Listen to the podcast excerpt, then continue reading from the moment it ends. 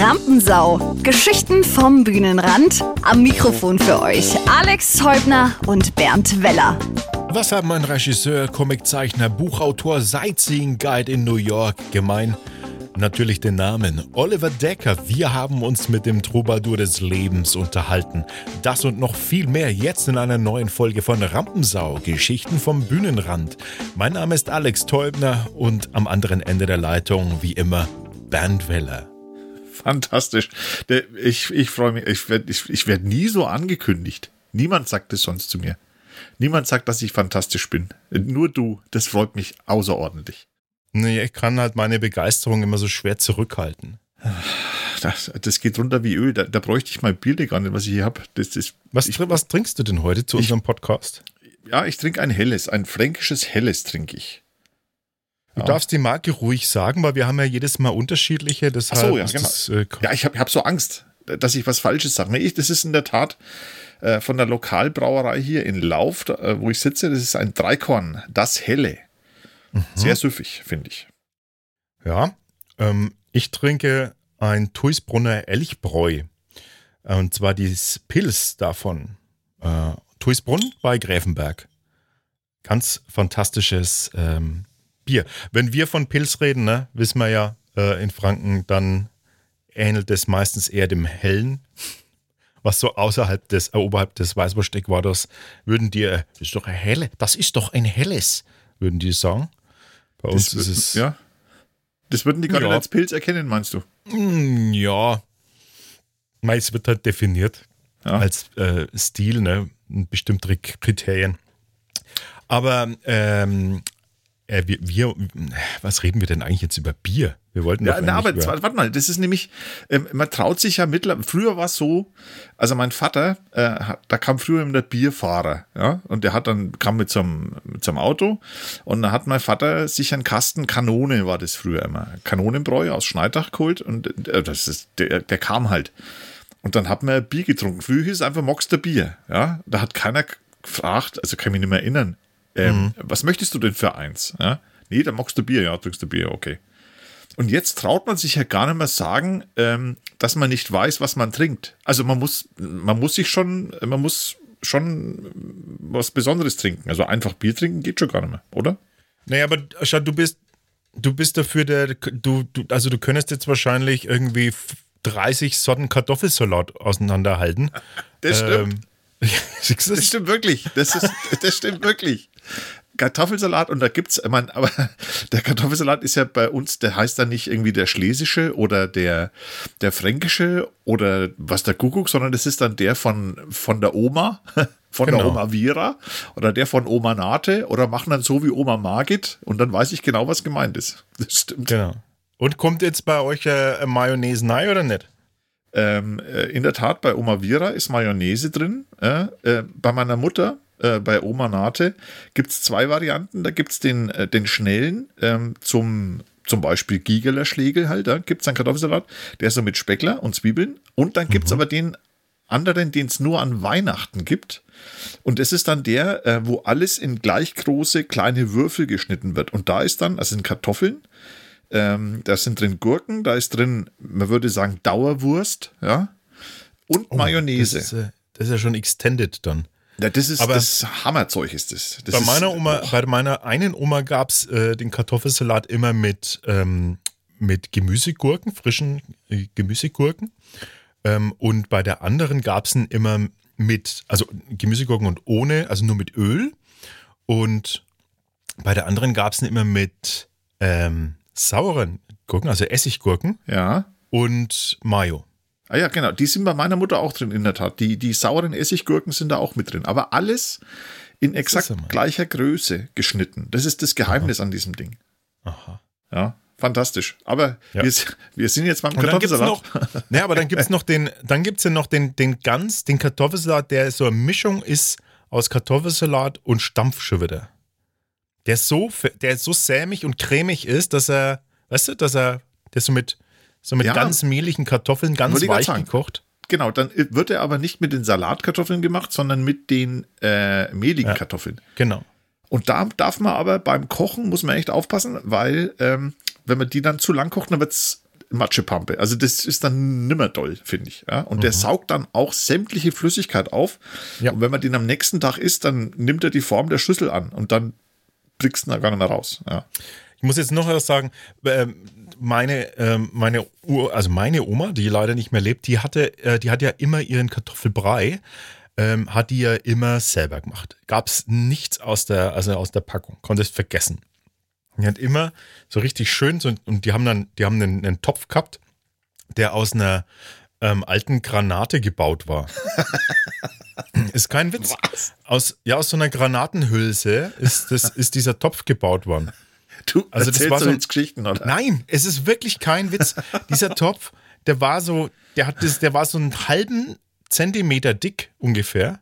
Ja. Richtig mit, ähm, weiß nicht, was das für, für Material dann ist halt. Also so richtig schweres Ding. Also Ja, es war kein Stahl Gusseisen, halt weil der war, tot, na, der war total silber. Also es Ah, war, okay. vielleicht was, meinst du, es kann Alu sein? Nee, ne, damals nicht. Also Granate aus Alu. und dann, ähm, und da wurden, wurden dann die Kartoffeln gekocht, bis sie wirklich von selber auseinandergefallen sind, freiwillig schon aufgegeben haben und die Flügel gestreckt haben und auseinandergebrochen sind. Und dann ist der so gestampft worden. Und der war aber dann nur grob, ne? Man hat immer so, so Bröckerle drin gelassen. Ja. Nie, nie fein, sondern immer nur so grob gestampft. Und das äh, kam dann auf den Teller. Da haben wir als Kinder, natürlich als kleine Buben, haben mir dann mit dem Löffel immer so Krater reingedrückt, ne? Habt ihr das auch gemacht? Klar. Ja. Und haben dann und haben dann Vulkan gespielt und dann kam die Soße in den Vulkan da rein, ne? Ihr das auch gemacht? Fantastisch. Und dann- Nein, noch nie. Nett? Also wir haben, weißt du, so richtig, du, du hast den Vulkan gebaut, wie so ein Vulkan, hast den Kartoffelbrei gebaut, hast oben neigedrückt, dass da ein Loch drin war, hast dann da die Soße reingemacht und hast dann mit dem Löffel den Rand quasi aufgebrochen, sodass die Soße aus dem Vulkan rausgelaufen ist, wie Lava. Das gemacht. Ich dachte, das hat jeder gemacht. Also ich habe immer gedacht, also nein, ich war mir sicher, also ich sag's nicht, das ist schon sehr schräg. Also das habe ich, also ich habe schon viel gehört, aber das habe ich noch nicht gehört. Ach komm jetzt. Das heißt immer, beim Essen spielt man nicht, aber Krater, ich, War das. Allerschönste. Ja, super. Aber das ist ja dann, der wurde dann mit diesem Gerät gemacht, ähm, das äh, so ein Stiel hatte und unten so drei so Drähte So nebeneinander. Riffelding, ja. ja, ja, genau. Und dann wurde, das war dann nicht ihr Stampf. Ja, genau. Das ist ja dann kein Kartoffelbrei, weil der Kartoffelbrei, ja, also das Püree, Ja. wird ja dann nochmal mit dem, äh, mit dem Mixer gemacht, äh, wenn man einen hat, oder ansonsten mit dem Schneebesen. Da kommt dann noch ganz viel Butter dazu ja, das und, stimmt. Ja. Mhm. äh, und Sahne oder Milch, warme Milch. Und da, das, in der Tat, das, das ist immer ruckzuck weg, äh, wenn es gemacht wird. Lecker. Was ist der Unterschied zwischen, ähm, zwischen New Yorker Kartoffelbrei und bayerischem Kartoffelbrei? Ach so, jetzt kommen wir der Sache schon näher. Ja. Ja. Aber du hast recht, das haben wir unseren Gast äh, in der Tat leider vergessen zu fragen. Ach, wenn wir es gewusst hätten. Ehrlich gesagt, wir haben gar nicht so viele Fragen stellen können und müssen, zum Glück, weil ähm, der hat quasi vorne angefangen und hat hinten aufgehört. Genau, und so, so, so ein Typen, ähm, ich erzähle ganz kurz noch, wie wir da drauf gekommen sind überhaupt, ja. Wir, wir waren unsere erste Schalte nach, äh, der Alex sagt immer nach Overseas, ja. Also wir haben wirklich mit, äh, was war's? Äh, nee, nicht Oklahoma. Äh, was war's? Äh, jetzt habe ich es vergessen. Äh, Vorher er Ohio. Ohio, ja genau. Er war erst in New York, das kennt natürlich jeder. Und dann ist er in Ohio. Ähm, Das ist ein ähm, ganz alter Bekannter eigentlich, ja. Den habe ich auf einer Party wieder getroffen. Auf einer Party in, äh, da wo ich mich halt so aufhalte, in Grünwald, ja. Ihr kennt Grünwald mit Sicherheit, ja, Grünwald. Das war eine fantastische Feier. Wir haben, hatten Spaß und haben viel getanzt und da hat sich der Kontakt wieder ähm, äh, ergeben. Ich muss noch ganz kurz sagen, äh, das war eine Party, da war das Haus nebendran war von Franck Ribéry und äh, schräg gegenüber war ähm, Jérôme Boateng. Ja, die waren natürlich nicht da und das war scheißegal, weil die waren ja eh draußen. Aber da haben wir den Kontakt wieder. Ähm, Die Zusammenhänge. ja, das ist, äh, das hängt zusammen. Mashed Potato Boateng und Ribéry ist ein Franzose, der kann auch gut kochen. Der kann bestimmt, was heißt da nicht Kartoffelsalat auf Französisch? Egal. Ähm, Du bist und- doch der Franzose. Äh, ja, Pomm auf jeden Fall. Aber Pomm, Irgend, irgendwas ich dachte, mit, du kann, kannst du gar kein Französisch? Mais oui, je peux parler le français, mais je ne sais pas euh, co- comment on appelle euh, le euh, mashed potato en France. Ja, also, hein. Also, was tust du denn? Du kannst doch super Französisch. Ja, also jetzt wieder zurück zum Text. Da habe ich ihn wieder kennengelernt und dann haben wir Telefonnummern ausgetauscht und er hat in der Tat ähm, einen unserer Podcasts angehört und hat äh, dann geschrieben, dass er das ganz lustig fand. Und dann habe ich ihn gefragt, was machst du jetzt eigentlich? Und dann ging es los. Ja. Und dann haben wir uns gedacht, mit dem müssen wir reden, weil das ist der Hammer. Und das haben wir getan und äh, ohne weitere, weitere Worte zu verlieren, weil ihr müsst lange durchhalten. Ähm, aber ihr habt ja mittlerweile, ihr habt ja jetzt kennengelernt, dass es eine Pause-Taste gibt, also keine Angst. Äh, steigen wir eigentlich äh, direkt ein in diesen Talk mit unserem Talkgast Oliver Decker. Äh, Olli, was siehst du, wenn du aus dem Fenster guckst? Was sehe ich? Ich sehe eine, eine, ähm, eine Gasse. Eine Gasse, die läuft zwischen, zwischen den Gebäuden, die an der Straße stehen, entlang. Das sind alles Restaurants. Und den Garagen von den Häusern des nächsten Straßenblocks. Und da kann man also entweder einparken oder man kann seinen Müll hinter das Restaurant schaffen, sozusagen. Also es ist kein besonders toller Ausblick, sagen wir es jetzt mal so. Wenn du wissen Okay, wolltest, dass ich auf den, auf, den, auf den See schaue. Ich schaue nicht auf einen See. Ja, Sehen wir, eine, sehen wir eine amerikanische Flagge in einem Vorgarten deiner Nachbarn? In meinem Vorgarten seht ihr die. Die hat Oh, allerdings, what? die hat meine Frau aufgehängt und die ist jetzt nicht immer da. Wir haben also während der ganzen vier Jahre äh, von diesem äh, Trump-Menschen haben wir diese Flagge nicht aufgehängt, sondern stattdessen dann so mehr mehr ähm, regionale Flaggen. Also es hing die fränkische Flagge hing sehr lang da, eine, eine deutsche Flagge hing auch da, Colorado hing da, weil meine Frau Colorado gut findet und natürlich die Flagge von Ohio, die die war auch da. So, und jetzt konntet ihr es euch schon erschließen, ähm, dass unser heutiger Talkgast äh, nicht in Franken sitzt, zwar aufs Franken kommt, aber ähm, overseas in Amerika, ich fange fang schon an, Amerika, in Amerika und, sitzt. und overseas und so. Und ähm, ich sehe im Hintergrund zwei Ventilatoren an der Decke und da vermute ich jetzt mal schwer, dass du, dass du wahrscheinlich eher an der Westküste denn Ostküste bist. Nee, ich bin also weder Küste, weder Ost noch West, sondern also nicht in der Mitte drin, kann man ja nicht sagen, weil das Land ist ja so unglaublich groß, dass es sehr lang dauert, bis man zur Mitte kommt. Ich bin ähm, Richtung Osten. Ohio liegt ähm, am Lake Erie, wenn man den so kennt. Also es gibt fünf große Seen, die sind alle so zwischen Kanada und Amerika angesiedelt und einer davon, der liegt so ein bisschen quer drin, das ist der Lake Erie. Und Ohio ist quasi genau darunter und zählt, zählt aber offiziell noch zum Osten. Ähm, oder ich meine, hier sagt man Midwest, aber Midwest ist eine ziemlich gigantische ähm, Region. Und an sich, es sind also ungefähr 800 Kilometer von New York, also von der Ostküste bis hier nach Ohio, bis nach Columbus. Und wir sind aber noch in derselben Zeitzone. Aber es ist eine, es ist jetzt klimatechnisch äh, wärmer auf jeden Fall, ne? Wenn du oder oder machst du das Ja, wegen der Frischluft bei dir, die Ventilatoren? Ich mache es wegen der Frischluft und natürlich, weil es gut aussieht, jetzt für euch beide nur. Aber auch, ähm, es, ist, es ist nicht unbedingt wärmer als in Deutschland, obwohl, obwohl rein vom geografischen her bin ich auf demselben Breitengrad wie Rom. Aber das, das schlägt sich nicht automatisch im Wetter nieder, sondern es ist eher so Wetter wie in Franken und dann hau noch mal so 100% Luftfeuchtigkeit drauf im Sommer und dann kommst du ungefähr hin. Also das an sich, das, das, das Ätzendste hier an dem Wetter ist die Luftfeuchtigkeit. Deswegen sind natürlich auch die Klimaanlagen überall, weil man das gar nicht aushält. Mehr, ne? Du hast fränkische Wurzeln, oder? Ja, klar, Lauf. Äh, Also ich meine, äh, Nürnberg eigentlich, geboren in Nürnberg und dann aber schon mit einem Jahr ausgewandert nach Hersbruck. Also siehst, die, die Auswanderung zieht sich durch und dann mit drei Jahren vertrieben worden aus Hersbruck von einem bissigen, bösen Bäckersjungen, der What? meinen Bruder und mich als Sklaven immer gehalten hat. Ja, nee, das, das, war, das war eine schlimme Zeit. Man ist ja dann nur drei, man hat ja da keine, keine, keine Gegenwehr. Und da ist dieser sechsjährige Junge, der einen malträtiert und, und quasi im, in so einem Verkehrskreis galoppieren lässt ja, und befiehlt, man darf also nicht raus aus dem Kreis, solange bis er nichts sagt. Und der hat mir auch, das war auch der Erste, der mir das erste Mal in meinem Leben so richtig Todesangst eingejagt hat. Ja, weil ich, ich musste während, während einer dieser Kreiselreisen um diesen, um diesen Verkehrskreis herum, ähm, musste ich dann ganz dringend pissen. Und dann hat der gesagt, ja, das, wenn du jetzt nicht nach Hause schaffst, ja, der Urin, der steigt jetzt in deinem Körper hoch und wenn er bis zum Herz hochgeht, dann bist du, dann bist du weg, dann bist du tot, ja. Und ich hatte natürlich eine Todesangst. Ich bin dann nach Hause gerannt wie ein Wahnsinniger mit dieser Todesangst, dass mein ganzer Körper voll wäre mit Urin. Ja, und da mussten wir dann einfach weg. Das war, waren ganz üble Zeiten und dann sind wir nach Lauf ausgewandert, genau. Du bist Autor. Das ist der Grund, äh, warum du bei uns in den Podcast natürlich reinpasst.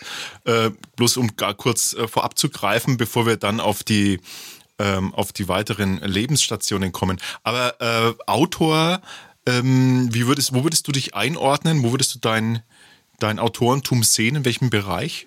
Ähm, Krimis, ganz, ganz allgemein. Ähm, hat natürlich auch damit zu tun, dass das eine meiner, selbst meiner Lieblingsgenres ist. Und ich habe die immer wahnsinnig gut gelesen und äh, gern gelesen. Und dann kommt man halt irgendwann dahin, dass man all das, was richtig gut ist, irgendwie ausgelesen hat und man liest nur noch Zeug, was nicht so gut ist und denkt sich, Mensch, das, das kann ich besser. Mhm. Und so fing das Ganze wirklich an, dass ich, dass ich einfach gesucht habe nach Autoren, die, die, die ich gern lesen möchte und eigentlich niemanden mehr gefunden habe. Und dann dachte ich mir, ja, das probierst du jetzt einfach auch. Und wie lange jetzt schon in Amerika? Äh, 24 Jahre. Und was, wo, wie, wie kommt es dazu? Warum beschließt man von heute auf morgen, wenn nicht, also ich vermute ja mal die Liebe, weil die Liebe ist immer an sowas schuld. Ja, Oder gibt es so andere Gründe? Schreibt sich schreibt sich's in Amerika besser? Es, es gibt, ich wollte natürlich was anderes Ne? Also so, so, ich wollte in demselben, in demselben Thema bleiben wie von die Vertreibung aus Salzburg, die Vertreibung aus Deutschland wegen dem überzogenen Dispo-Kredit. Aber es stimmt, es stimmt schon. Es war letzten Endes, es war, ich hatte eine Frau kennengelernt in Berlin, die war Bolivianerin, aber eigentlich aus New York. Also sie lebt in New York und äh, tanzte hier in diesen ganzen Tanzschulen. Und dann hat die halt irgendwann nach vier Jahren Berlin zu mir gesagt, du Typ, äh, ich halte es ja nicht mehr aus. Die Leute sind so unfreundlich, ne? Berliner halt. Die sagen die halt meinen es aber nicht so. Die meinen nee, die ja meinen es so. nicht, aber das ist, glaube ich, sehr schwer zu verstehen, wenn das äh, zum einen nicht deine eigene Sprache ist. Ich meine, die Sprache ist ja gut Deutsch, aber das ist dann doch, doch was, das ist eher so ein Gefühl, was man kriegt. Und dieses Gefühl, dass der Berliner, wenn du ihn jetzt fragst, ja, du gehst in den Laden rein und fragst, äh, haben sie dies und jenes Mineralwasser? Und der sagt, nee, haben wir nicht ja, dann dieses Gefühl zu kriegen, dass das nicht persönlich war, sondern einfach nur eine Information, das dauert eine Weile, ja. Und das hat die äh, nicht wirklich so hinbekommen. Die, die fühlte sich immer persönlich angegriffen von allem. Und dann hat sie ihm gesagt, ja, nee, ich gehe jetzt nach Hause wieder und du kannst bleiben, wo der Pfeffer wächst oder kommst eben mit. Und wenn die jetzt, wenn die jetzt, ich sage jetzt mal ganz ehrlich, wenn die gesagt, wenn die in Ohio gewohnt hätte, ja, wäre ich wahrscheinlich in Berlin geblieben. Aber New York ist halt doch schon so ein Ding, wo du sagst, nee, das machst du jetzt einfach. Das, das ja, aber ich meine, ich meine, äh, äh, du, du, warst ja wie alt damals? Äh, so, um, 29. Also doch schon, ja, okay. Ja, ja. Nee, deswegen ich habe ich das auch mal äh, kurz erwähnt vorhin, dass ich quasi äh, langsam an die Hälfte hinkomme, wo ich, wo ich dann irgendwann die Hälfte überschreite und dann war ich länger in Amerika, als ich in Deutschland gelebt habe. Aber das ist noch ein paar Jahre hin. Und aber du hast jetzt ja keinen kein, kein Beruf zurücklassen irgendwie oder oder mit, nee, ich habe ich meine also ich gehe jetzt mit einer Frau nach New York. Also das das macht es natürlich auch einfach, ja. Also ich hatte in meinem Leben das Glück, immer mal wieder in die in die Sackgasse zu laufen, wo da plötzlich nichts mehr ging. Und äh, das war eben, deswegen habe ich das erwähnt mit dem Dispo-Kredit. Ich war also in, in, in, äh, in Berlin, wenn du dann irgendwann nach Neukölln ziehst, dann weißt du, jetzt ist es Zeit aufzubrechen und woanders hinzugehen. Und wie gesagt, der Dispo-Kredit hat gerade die 6000 Mark damals überschritten. Und dann dachte ich, ja, nee, äh, hier gibt's erstmal nichts mehr. Und dieses Theater, wo ich gearbeitet habe, das kommt noch dazu, das hatte, also das ist, äh, hat dann die, die Fördergelder gestrichen bekommen. Moment, Moment, also, Moment, du hast in einem ja. Theater gearbeitet? Ja, nee. Vor Amerika hatte, oder, oder danach? Vor Amerika. Also das war mein Beruf, bevor ich nach Amerika gegangen bin, war Theaterregisseur. Ich habe also Moment, Moment, Moment, du warst auch noch Theaterregisseur? Wie noch? Wie jetzt? naja, du bist jetzt Autor, du bist aber jetzt scheinbar kein Theaterregisseur mehr. Nee, weil ähm, wenn, du, wenn du den Kulturkreis wechselst, dann hast du natürlich ein ganz großes Problem, wenn, deine, wenn, deine, wenn dein Beruf mit Sprache zu tun hat. Dann äh, Schulenglisch hin oder her, das reicht ja bei weitem nicht aus. Du kannst also nicht sofort deinen deinen Beruf übertragen und dann im, im Ausland wieder mit genau dem gleichen anfangen. Ja, es will ja erstmal niemand was von dir wissen. Ich komme also nach Amerika und erstmal gibt's da diese, diese kleinen Theater, die, die zwar nicht viel Geld haben, aber doch ein bisschen was, die gibt's ja hier gar nicht. Ja? Und dann der Rest, der bezahlt wird, das ist nur Broadway, das sind Musicals, die, die konnte ich ja nicht wirklich. Ja? Das war ja nicht mein Fach. Von daher war ich erstmal, das ist wie gegen eine Wand fahren. Du fährst gegen eine Wand mit dem, was du gemacht hast und musst dann irgendwie die Scherben aufsammeln und sehen, wo du jetzt weitermachen willst. Ich muss das kurz einsortieren. Du, du, du hast du, du warst auf, der, auf einer Schule auf der, oder auf der Schule, bist von der Schule abgegangen. Was, was war das? Äh, was kam danach, gleich nach der Schule? Also fängt man entweder klassisch zu studieren an oder eine, eine Lehre? Man, man könnte anfangen zu studieren, aber ähm, mein, mein Hintern war durchgesessen von 13 Jahren Schule. Ich war also, mir war klar, ich konnte nicht mehr, ich kann da nicht mehr zurück, egal was. Also studieren war für mich nie ähm, auf dem, auf dem Plan gestanden, sondern ich bin einfach nach Berlin gegangen. Ich wusste, ich wollte am Theater arbeiten und habe mir überlegt, so, wo sind die meisten Theater? Und die waren eben in Berlin. Und da bin ich dahin und habe einfach angefangen, die Hinterbühnen zu stürmen und zu sehen, ob mich jemand reinlässt und jemand will. So ja, aber jetzt mein, da habe ich jetzt auch noch eine Frage dazwischen. Also ich meine, ich stelle mir das schwierig vor. Äh, du gehst dann einfach irgendwo hin und sagst, hallo, ich bin der Deckers Olli aus Lauf ähm, und ähm, dafür wegen Mitdo oder wie? Wie läuft denn das? Ja, du musst schon, also zumindest den Franken musst das mal versuchen herauszukehren, ne? damit die denken, dass du einer von ihnen bist. Also mittun. Ähm, ja, nee, es ist natürlich schwierig. Und es, es ist tatsächlich auch so, dass, dass ähm, ein Neuanfang bei mir immer so, eine, so ein, ein Mehr an Mut erzeugt, den ich ganz kurzfristig ausnutzen kann. Und da kann man dann solche Sachen machen, dass man einfach an die Hinterbühne hingeht. Ich habe mich oft auch reingeschlichen, ja, weil dann gehst du hinter das Theater hin und die Tür ist natürlich irgendwie zu und da ist ein Pförtner. Und du musst halt irgendwie sehen, dass du dann durch die Kantine dich reinschmuggelst oder so. Und dann stehst du plötzlich oben an der Tür vom Intendanten und sagst, hey, ich wäre jetzt da. Ja.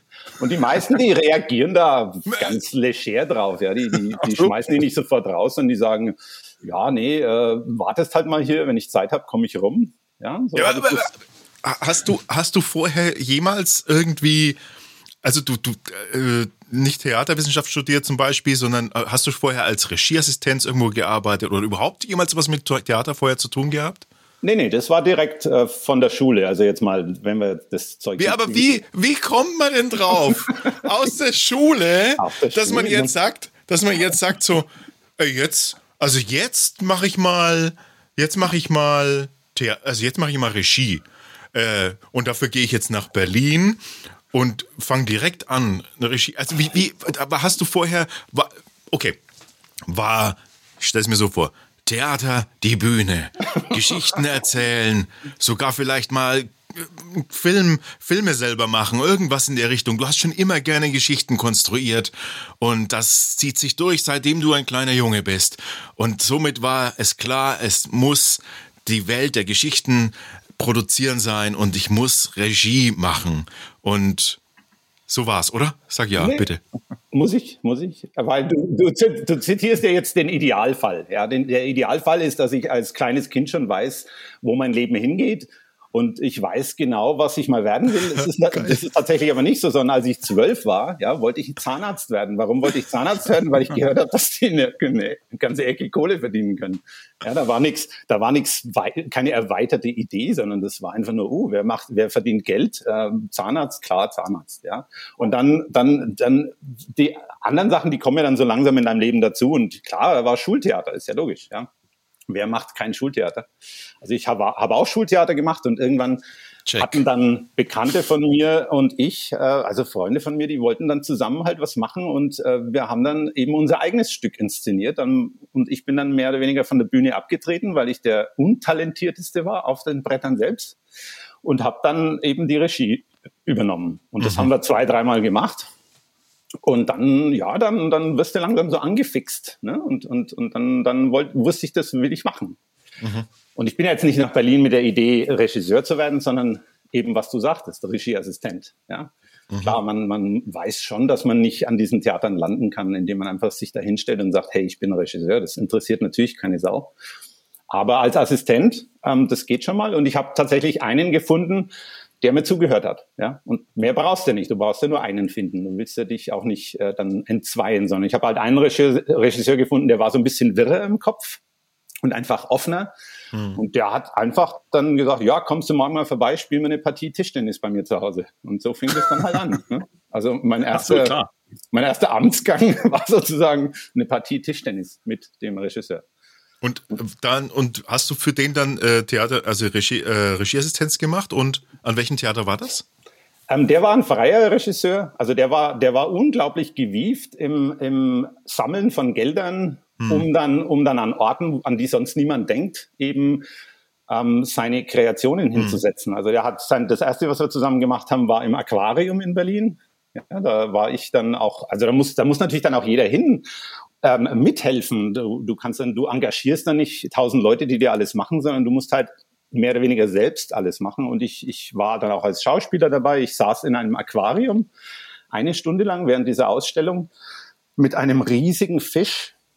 Und ich saß da mit meinem Taucheranzug eben die ganze Zeit mit diesem Fisch da drin, in diesem Aquarium. Das war meine Rolle sozusagen, meine erste Rolle in Berlin. Und dann haben wir noch was am Kunstforum haben wir noch was gemacht. Das waren alles mehr in der Kirche war auch was.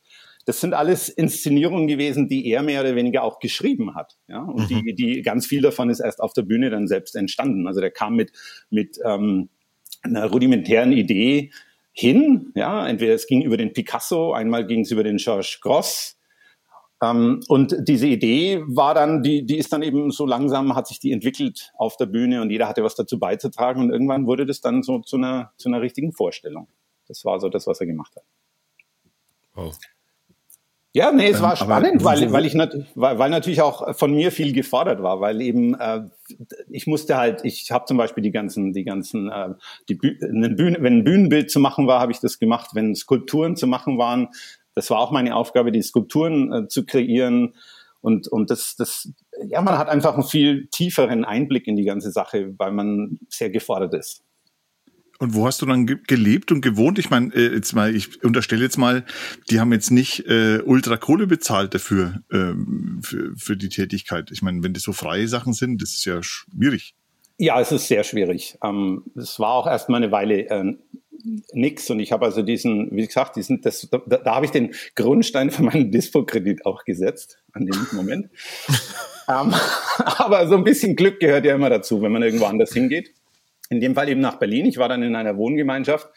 Die, äh, die hatten die obere Etage einer, einer Kirchenwohnung, also die, die Pfarrwohnung waren zwei Etagen und die obere äh, Etage war eben zu einer WG um, genudelt worden und ich habe ein Zimmer für 200 Mark damals eben dort gemietet. das und geht 200 grad Mark, ja. du, das, ja, nö, das kannst du schon eine Weile leisten. ne? Da kannst du Ja. auch mal ein halbes Jahr gar nichts verdienen und wie gesagt, der Dispo-Kredit gibt's her.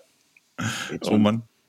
Du, du hast uns ja vorher ähm, ein bisschen was geschrieben gehabt ähm, und da du sagst, äh, dein bester Kumpel war der Regisseur, äh, den du da kennengelernt hast. Und dann hast du Ja. geschrieben, der hat äh, dieses nicht unmaßgebliche äh, Café unter den Linden, äh, Café Einstein, aufgemacht. Stimmt das? Genau. Ja, ja, der war, also der war wiederum sehr, sehr befreundet mit dem Besitzer des ersten Café Einstein. Ähm, muss ich jetzt gerade passen, weiß ich nicht, wo das, das lag im Westen der Stadt natürlich. Ja. Und, und dort war er Stammgast. Dort hatten wir auch unser erstes Treffen. Ja, der saß da jeden Tag. Das war sein Ding. Und, und er war sehr, sehr gut befreundet mit dem Besitzer. Und als der Besitzer dann die Idee hatte, eben im Ostteil der Stadt nochmal einen Café Einstein aufzumachen, das war ja kurz bevor ich nach Amerika ausgewandert bin. Ich möchte mal sagen, vielleicht ein Jahr davor haben die das eröffnet. Und da hat er dann eben als Partner ist er damit eingestiegen und hat dann mehr oder weniger das, das mit dem zusammen und noch einer dritten Person haben die das dann angefangen dort. Also, Und er war halt, er war halt zuständig für die ganzen, sag mal, für die kulturelle Seite. Ne? Die Ja. hatten ja auch immer, die haben immer Ausstellungen gemacht und Mhm. die hatten viele Politiker da, die sie interviewt haben, Ja, Ähm, viele Schauspieler, die, die dann eben noch ihre, ihre kreative Seite in der bildenden Kunst zeigen wollten. Ja, und der hat dann da Fotos ausgestellt und, und Bilder ausgestellt und so. Das war so sein, sein Ding in dem Fall. Also für Also alle, die, die jetzt zuhören ähm, und nicht genau wissen, was das Café Einstein in Berlin ist, ähm, das ist nicht irgendein Café, das ist das Café in Berlin. Also da wirklich, da, da, da kannst du auch mal Gregor Gysi treffen oder was ich was Genau. wen alles. Also das ist, das ist Mörder, ja. Ja, deswegen ist halt, weil es auch neben dem Parlament ist, ne? Ist ja Ja, logisch. klar. also das, das, Ja. das, das hat natürlich durch seine Lokalität. Ähm, Aber das war nicht immer so, ne? Also das, als ich sag mal, ich habe das ja mitbekommen vom ersten Moment, wo das aufgemacht wurde, und das war am Anfang sehr schwer, weil die Mieten halt wahnsinnig äh, äh, teuer sind. Und unter den Linden, das ist heutzutage natürlich was, das ist einfach so ein, so ein Ding, ja, so eine Straße wie eben Broadway und das ist einfach berühmt vor, vor 25 Jahren war das leer. Da lief fast noch niemand entlang, da gab es ja nichts. Ja? Ja, ja. Ich mein, das, das ist Adlon ist ja da gegenüber, ne, glaube ich, oder? Das ja, das gab es aber damals auch noch nicht. Ja? Also ich meine, ja, jetzt nicht in der Form, in dieser renovierten Form und, und, und wie hm. man das jetzt kennt, war das auch noch nicht offen, sondern da war dann halt irgendwo noch ein Restaurant vielleicht. Und ansonsten war das eine gigantische Autobahn, die war leer und es war ganz schwierig, da Kunden reinzukriegen in dieses Café. Und es war am Anfang hm. ganz oft sehr leer. Mhm. Hat aber funktioniert. Und zwar Hat gewaltig. Ja. Ja, ja. ja. Irgendwann ist, der, ist sein Partner dann auch ausgestiegen. Also das gehört ihm am, am Ende ähm, alleine mehr oder weniger. Und jetzt, glaube ich, gehört seine Tochter, weil der gestorben ist. Also genau weiß ich es nicht, weil ich dann natürlich ah. nicht mehr so den Zugriff habe. Aber ja. ja, aber was, was, was ist dann, was war da? Also äh, die Karriere jetzt als äh, Regisseur dort dann in Berlin? Wie nee, ging's weiter? Das, ging leider dummerweise nicht so einfach, wie ich mir das erhofft hatte, sondern ähm, ich habe mehr oder weniger meine eigene Karriere als Regisseur, die musste ich woanders anfangen. Das ist ja oft so, man geht in die Provinz und wenn man dann noch Glück hat, dann kommt man vielleicht von der Provinz irgendwann wieder zurück in die große Stadt. Also ich musste auch in die Provinz, ich bin nach Bonn, Bad Godesberg gegangen und habe dort ein Jahr gearbeitet Mhm. Ähm, allerdings auch als Regieassistent. Und dann ähm, hatte ich auf einer Tournee einen Mann kennengelernt, der war künstlerischer Leiter eines Sommertheaters. Das war in Wattgassen. Das ist äh, nahe von Saarbrücken. Das ist ein kleines Dorf. Das kennt man nur, wenn man, wenn man über Keramikindustrie Bescheid weiß, weil in Wattgassen steht eines der großen Willeroy und Boch Werke. Und dieses Werk, das wurde irgendwann stillgelegt. Und dann haben sich eben ein paar Theaterköpfe zusammengetan und haben gesagt, da machen wir ein Theater rein. Und gesagt, getan. Und ich bin da mehr oder weniger dazugestoßen im zweiten Jahr, als das, als es, das, als das Theater existierte und habe dann von dort an mehr oder weniger mich so langsam hochgearbeitet. Ich war am Anfang der Assistent von dem Regisseur und dann irgendwann habe ich die Regie übernommen und irgendwann die künstlerische Leitung auch von dem Theater. Also das war dann so, wie du das gesagt hast, Alex, wie, wie sich das gehört. Ja, man, arbeitet, man arbeitet sich so langsam von unten nach oben durch.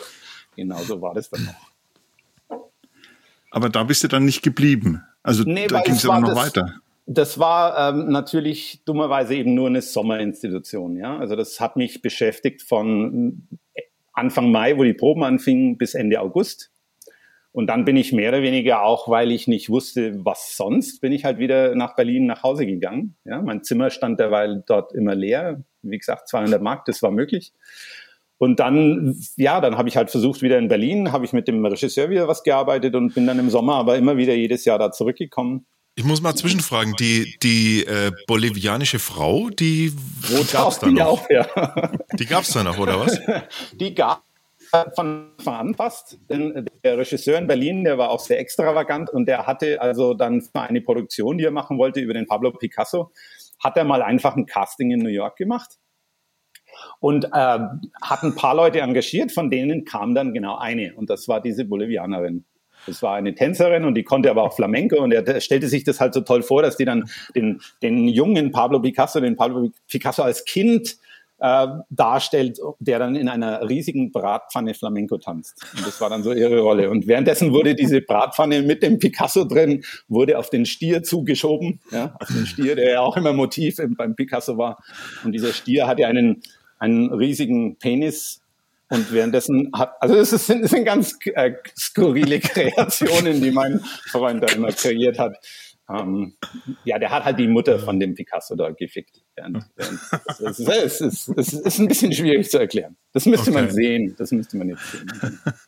Also war die äh, da, und äh, die die die bolivianische Tänzerin, äh, die hat die dann so viel Gefallen daran gefunden, dass sie dann noch mehr machen wollte in der Richtung, weil sie ist ja nicht wieder zurück erstmal, ne? Ja, die hatte die hatte äh, eine Beziehung abgebrochen in New York mit einem etwas intensiven Partner und wollte deswegen nicht mehr zurück. Also die kam, das wusste ich natürlich zu dem Moment in dem Moment noch nicht, aber die kam wirklich nach Berlin mit dem Ziel, dort auch erstmal zu bleiben.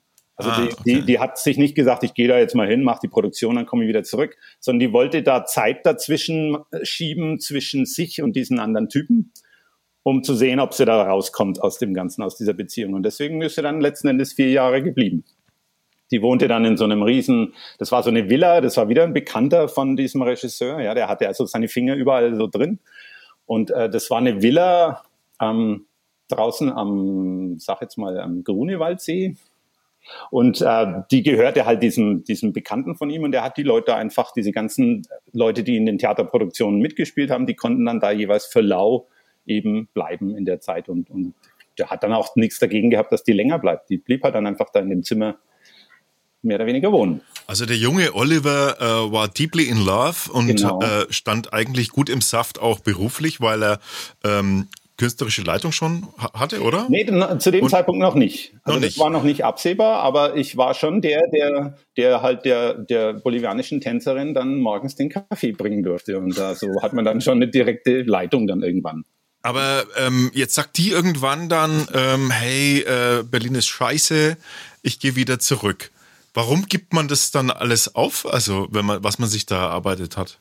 Tatsächlich dann äh, lief es ja. da schon nicht mehr so gut oder war die Liebe nee, einfach es, zu stark? Genau, es lief nicht besonders gut. Also diese vier Jahre, die sie da war, ähm, musst du dir vorstellen, das waren eben vier Jahre zwei davon Regieassistenz in diesem Sommertheater, das dritte Jahr Regisseur, das vierte Jahr künstlerische Leitung. Mhm. Und es hätte, hätte so weiterlaufen können, ja, hätte ich wahrscheinlich auch gemacht. Nur, nur war es dann so, dass halt die, die Sponsorengelder immer weniger geworden sind und das Theater dann auch irgendwann zumachen musste. Und, mhm. und damit war im Prinzip mein Standbein weg. Also ich habe mich in, in Berlin nie wirklich etablieren können.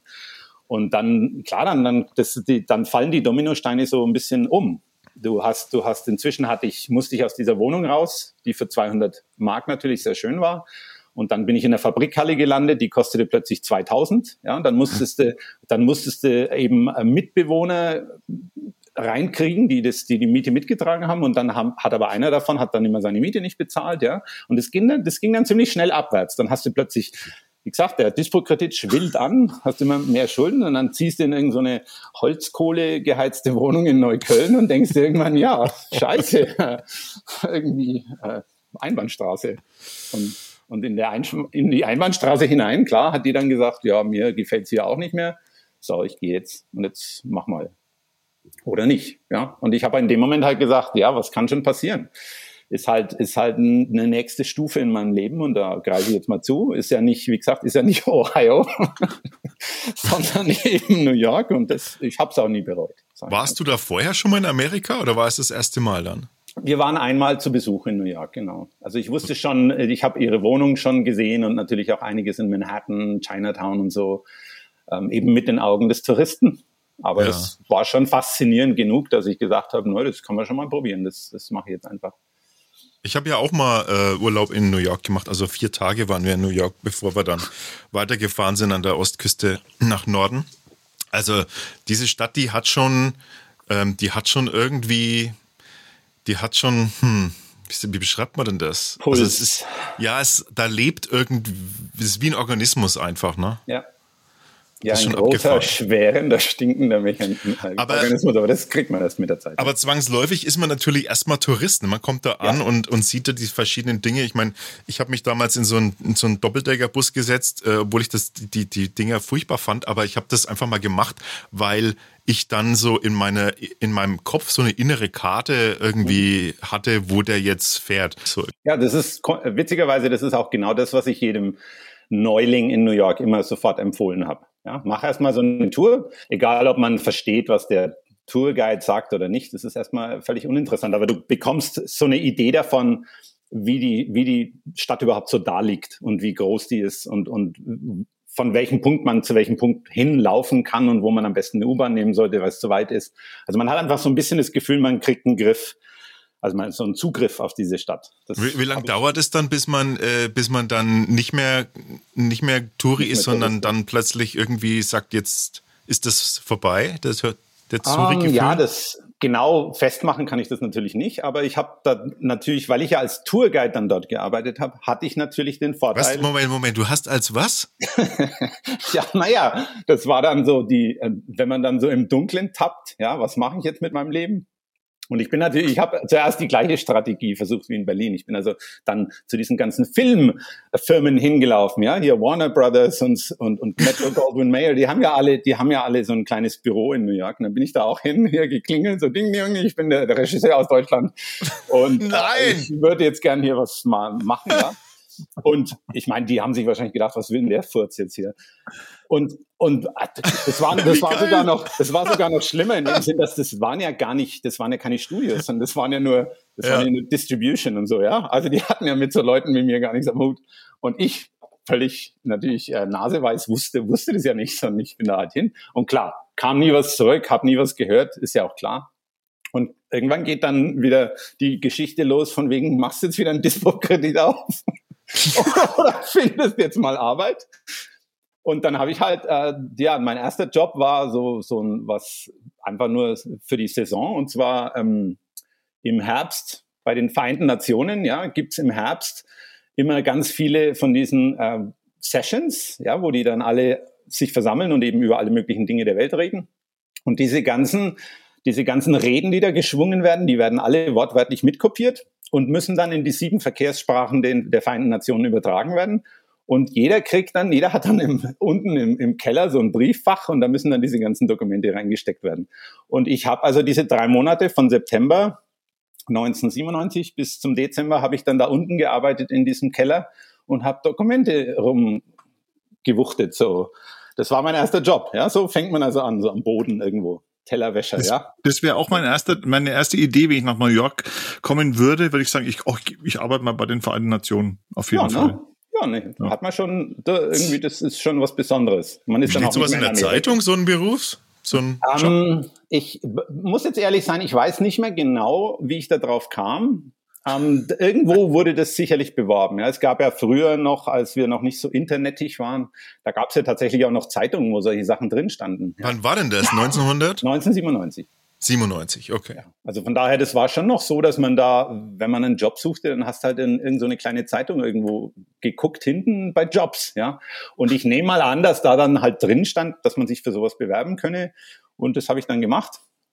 Und dann klar die Busse, die da rumfahren, diese roten Busse, die sind ja allgegenwärtig, die sieht man ja sowieso. Mhm. Und ich dachte mir dann, ja, nee, zwei Sprachen sprichst, so leidlich, ja. Fränk Fränkisch und Schulenglisch. Und äh, das kann ich vielleicht dann auch machen. Und dann, dann habe ich mich eben zum ersten Mal für diese Lizenz beworben, die man machen muss, um, um Tourguide zu werden. Und, und dann kommt wieder das Glück. Ja, so das ist, das, Glück. ist das so eine richtige äh, Lizenz im Sinne von, du musst wie, also keine Ahnung, Taxifahrer brauchen eine Lizenz genau, zum Beispiel. Ja. ja, nicht so und, teuer natürlich. Ne? Also eine Taxilizenz ist unglaublich teuer. Aber äh, das ist ja nur so eine kleine, also es ist Business License heißt es, ja. Das ist also ganz offiziell so, die Stadt gibt die aus. Und wenn du eine haben willst, dann musst du nachweisen können, dass du dein, dein Zeug halt kennst. Ja, und das ist basiert natürlich auf einem, auf einem Test. Also man kann es auch einfach mhm. erstmal lernen. Und dann lernst du das und hast das alles, dieses trockene Wissen dann in deinem Kopf drin bis zu dem Moment, wo dich jemand auf so einen Bus stellt und sagt, ah, so jetzt mach mal hier. Da hast jetzt 50 Leute da hocken, die wollen jetzt alle wissen, was hier los ist und jetzt mach mal. Hm? Du hast einen, ich muss das nochmal sortieren, Willi, äh, notier dir deine Fragen. Ich, irgendwann ist mein, mein, mein, Ge mein Gehirn explodiert sonst. Ähm, du, also Moment, du bist auf so einem Doppeldeckerbus irgendwann, hast vorher irgendwie ordnerweise dir Daten und Zahlen und Fakten reingezogen, damit nee, du diese ja. Prüfung machen kannst, damit du eine Lizenz kriegst. Okay, jetzt wenn du, wenn du mich tatsächlich nach diesen Prüfungen fragst, dann müssen, muss ich jetzt da nochmal ins Detail gehen. Ähm, also, es war eigentlich so, ich habe mich informiert, was brauche ich, um diese Lizenz zu bekommen. Und dann hieß es eben, ja, das ist das Blue, äh, The Blue Guide. Ja, The Blue Guide. Und dann gehe ich eben zum, zum zum, zum Buchladen und, und hol mir dieses Buch. Und während ich da vor diesem Buchregal äh, stehe und nach diesem Buch suche, steht da plötzlich so ein älterer Herr neben mir, der ist so ziemlich äh, groß und fett und hat einen weißen Bart. Und der suchte nach einem anderen Buch und irgendwann sagt er halt so, ah, wonach, wonach suchen Sie denn? Ne? Und ich sage ihm dann halt, ja, Blue Guide. Und der hat dann sofort gefragt, ja, ob ich denn die Lizenz machen will. Ja, dann habe ich gesagt, ja, will ich die Lizenz machen? Und dann hat er seine, seine Visitenkarte herausgeholt aus der Tasche. Und es stellte sich heraus, der ist der Chef der Tourguides von Greyline New York, von dieser Nee, nicht wirklich Firma. jetzt. Doch, der stand, der stand einfach neben mir. ja. Und und das sind natürlich diese roten, diese, diese, dieser Faden, der sich da so durchzieht durch mein Leben, wo ich dann einfach sage, ah, da ist der rote Faden und dann muss ich da hingreifen. Ich wollte gerade sagen, für mich war der rote Faden bisher der Dispo, aber gut. Okay, ich wollte auch mal von diesem sehr traurigen Thema ablenken. Ja, okay, super, also geil, äh, voll, voll Glück gehabt eigentlich genau, in dem Moment dann, dann. Ja, also das war jetzt die Lizenz. Das heißt, ich hatte erstmal, ich musste die Lizenz machen. Der Test war gar nicht so schwer. Ja. Und als ich die dann hatte, habe ich mich eben bei dieser Firma beworben und dann musste ich nochmal einen Test machen. Ja. Und das war aber dann auch wieder, da kam wieder das Glück, jetzt, wenn ich das nicht überstrapazieren möchte, aber das kommt dann dazu. Ich saß also in diesem Vorraum von diesem Büro und habe diesen Test ausgefüllt und da waren jetzt lauter so Scheißfragen, von denen ich keine Ahnung hatte, ja. Und die aber jeder New Yorker sofort gewusst hätte, ja. Zum Beispiel eine Frage war, was heißt, äh, wofür steht die Abkürzung DKNY? Ja, hatte ich natürlich keine Ahnung. Oder welche U-Bahn hält beim Yankee Stadium in the Bronx? Ja, habe ich auch nicht gewusst. Ich meine, das sind ja so Sachen, woher sollst du das wissen? Aber zur gleichen Zeit, als ich da saß und meinen Test ausgefüllt habe, saß da jemand, der hat sich als Busfahrer beworben und der war aus der Bronx. Und dann habe ich halt immer mal so, hey, was heißt denn DKNY? und der hat dann gemeint, ja, ganz, ganz leicht, Donna Karen, New York, ist ja logisch, ja. Habe ich es eben hingeschrieben. Und der wusste natürlich auch, welche U-Bahn am, am, Bronx Stadium, am Yankee Stadium äh, hält. Und so habe ich mich dann da durchgewuselt. Ja, und so kam ich dann zu meinem ersten Job auf dem Bus. Also wenn du, ich weiß nicht, wann du da warst, aber du hättest theoretisch wahrscheinlich die Chance gehabt, da mit mir zu fahren. Ist, ist die, ähm, äh, für die Chronologie ist, ist, ist quasi damit der Berufszweig Regie abgeschlossen? Oder kommt um, da ähm, nochmal was? Da kommt da nochmal was, das ist eine gute Frage. Ja, parallel habe ich nicht, ja, nee, es kommt nochmal was, allerdings ähm, nicht, nicht wirklich Regie, weil ich schon sehr schnell gemerkt habe, dass zum einen eben die Theaterstruktur nicht da ist, die ich bräuchte. Mhm. Also ich, ich müsste letzten Endes Geld mitbringen, um überhaupt was auf die Bühne machen zu dürfen. Und auf der anderen Seite ähm, war es halt auch so, dass ich dachte, naja, New York ist halt doch mehr so, da geht es mehr um den Film als eben ums Theater und habe halt versucht, mich in das Filmbusiness mehr oder weniger reinzudrücken. Aber in Berlin, äh, also quasi das, was du in Berlin gemacht hast, das, äh, das war so ein Abschnitt und da hast du einen Haken jetzt dran gemacht, so ungefähr. Zwangsläufig, ja. Das ja, war einfach, es war obsolet. Es war tatsächlich einfach obsolet. Wenn, das ist, ich weiß nicht, wenn. Bevor, Bevor wir gedanklich einen Haken dran machen, würde ich dann, würde ich da nämlich noch eine, äh, eine Frage dazu stellen zu der, zu der ganzen Phase Berlin und Regie und Regieassistenz und so und deine Erlebnisse diesbezüglich. Hast du da Gab es da für dich irgendeinen so Moment, ähm, der für dich als der persönlich skurrilste Moment in dieser Branche eingegangen ist? In einer Branche, die vor Skurrilitäten also trotzt, meinst du? Eben, eben, deshalb. Also, oder, oder fällt dir gerade spontan nichts ein? Ja, nee, spontan äh, fällt mir sicherlich jetzt nicht der durchschlagende Moment ein. Ähm, aber es, es, es ist eher, ähm, was so berührend ist an diesem ganzen Beruf und an der an der Szene, das sind die Menschen, die sich da drin bewegen. Angefangen mit einem, ähm, einem sehr skurrilen Charakter in diesen ganzen Stücken, die wir in Berlin gemacht haben. Den hat der Regisseur von der Straße engagiert in Hamburg. Ja, der war eigentlich Bettler. Der saß auf der Straße und hat um Geld gebettelt und den hat er von der Straße her engagiert, weil der so eine Wahnsinnsfresse hatte einfach. Und das war, der war so eine Erscheinung. Und es war halt einfach schön, den um sich zu haben. Ja, das war so ein ganz ruhiger und sehr, sehr philosophisch ähm, angehauchter Mensch. Und, und man hat sich immer versucht, ja, wie, wie stelle ich mir den auf, die auf der Straße vor? Ja, und es war halt den, weil der so introvertiert war. Und er hat auch, glaube ich, dann nach den ganzen Stücken, die er in Berlin gemacht hat, ist er irgendwann auch wieder auf der Straße gelandet. Weil der hat einfach, das hat, der hatte nicht wirklich das, das Werkzeug, um, um, um, ein, um sich eine richtige Arbeit oder langfristig irgendwo zu sein, sondern der, der wollte diese Freiheit auch, dass er wieder auf der Straße ist. Ne? Also diese Menschen, diese Menschen, denen man begegnet, das sind eigentlich die schönen, die schönen Dinge, an die ich mich am liebsten erinnere, sagen wir mal so. Jups, wir sind wieder im Doppeldeckerbus äh, genau. oben drin. Du hast das Mikrofon in der Hand und ja, musst gerade irgendwie irgendwelchen äh, absurden Menschen, ähm, die vielleicht gar kein Wort Englisch verstehen oder Deutsch, irgendwas erklären. Äh, gleich die Zwischenfrage für alle, die, die äh, auch, wenn es wieder geht, nach New York reisen und sich denken, dann, jetzt mache ich auch mal so eine Bustour. Äh, ich wollte es zwar nie machen, aber jetzt mache ich's. Welche Farbe sollte man wählen? Weil soweit ich mich erinnere, gibt es da verschiedene äh, Tourunternehmen und die haben alle eine andere ja. Farbe, ne? Ja, na, da bin ich natürlich dann jetzt auch äh, parteiisch, ne? Ganz klar rot. Rot, Grey, die Klassiker. Greyline, Greyline New York. Ja. Naja, weil, es, weil es ja auch ist, dass diese roten Busse, die kommen ja aus London, ja, das sind ja Importe. Also zumindest die alten Typen, ich weiß nicht, wie viele davon noch rumfahren, aber die ersten dieser Doppeldeckerbusse, die wurden direkt aus England importiert. Und dann will ich da schon auf so einem roten Bus auch sitzen. Ja, das ist einfach das Original. Ja. Aber ja, ich empfehle es auf jeden Fall. Es ist eine schöne Fahrt. Es ist völlig egal, ob man was versteht.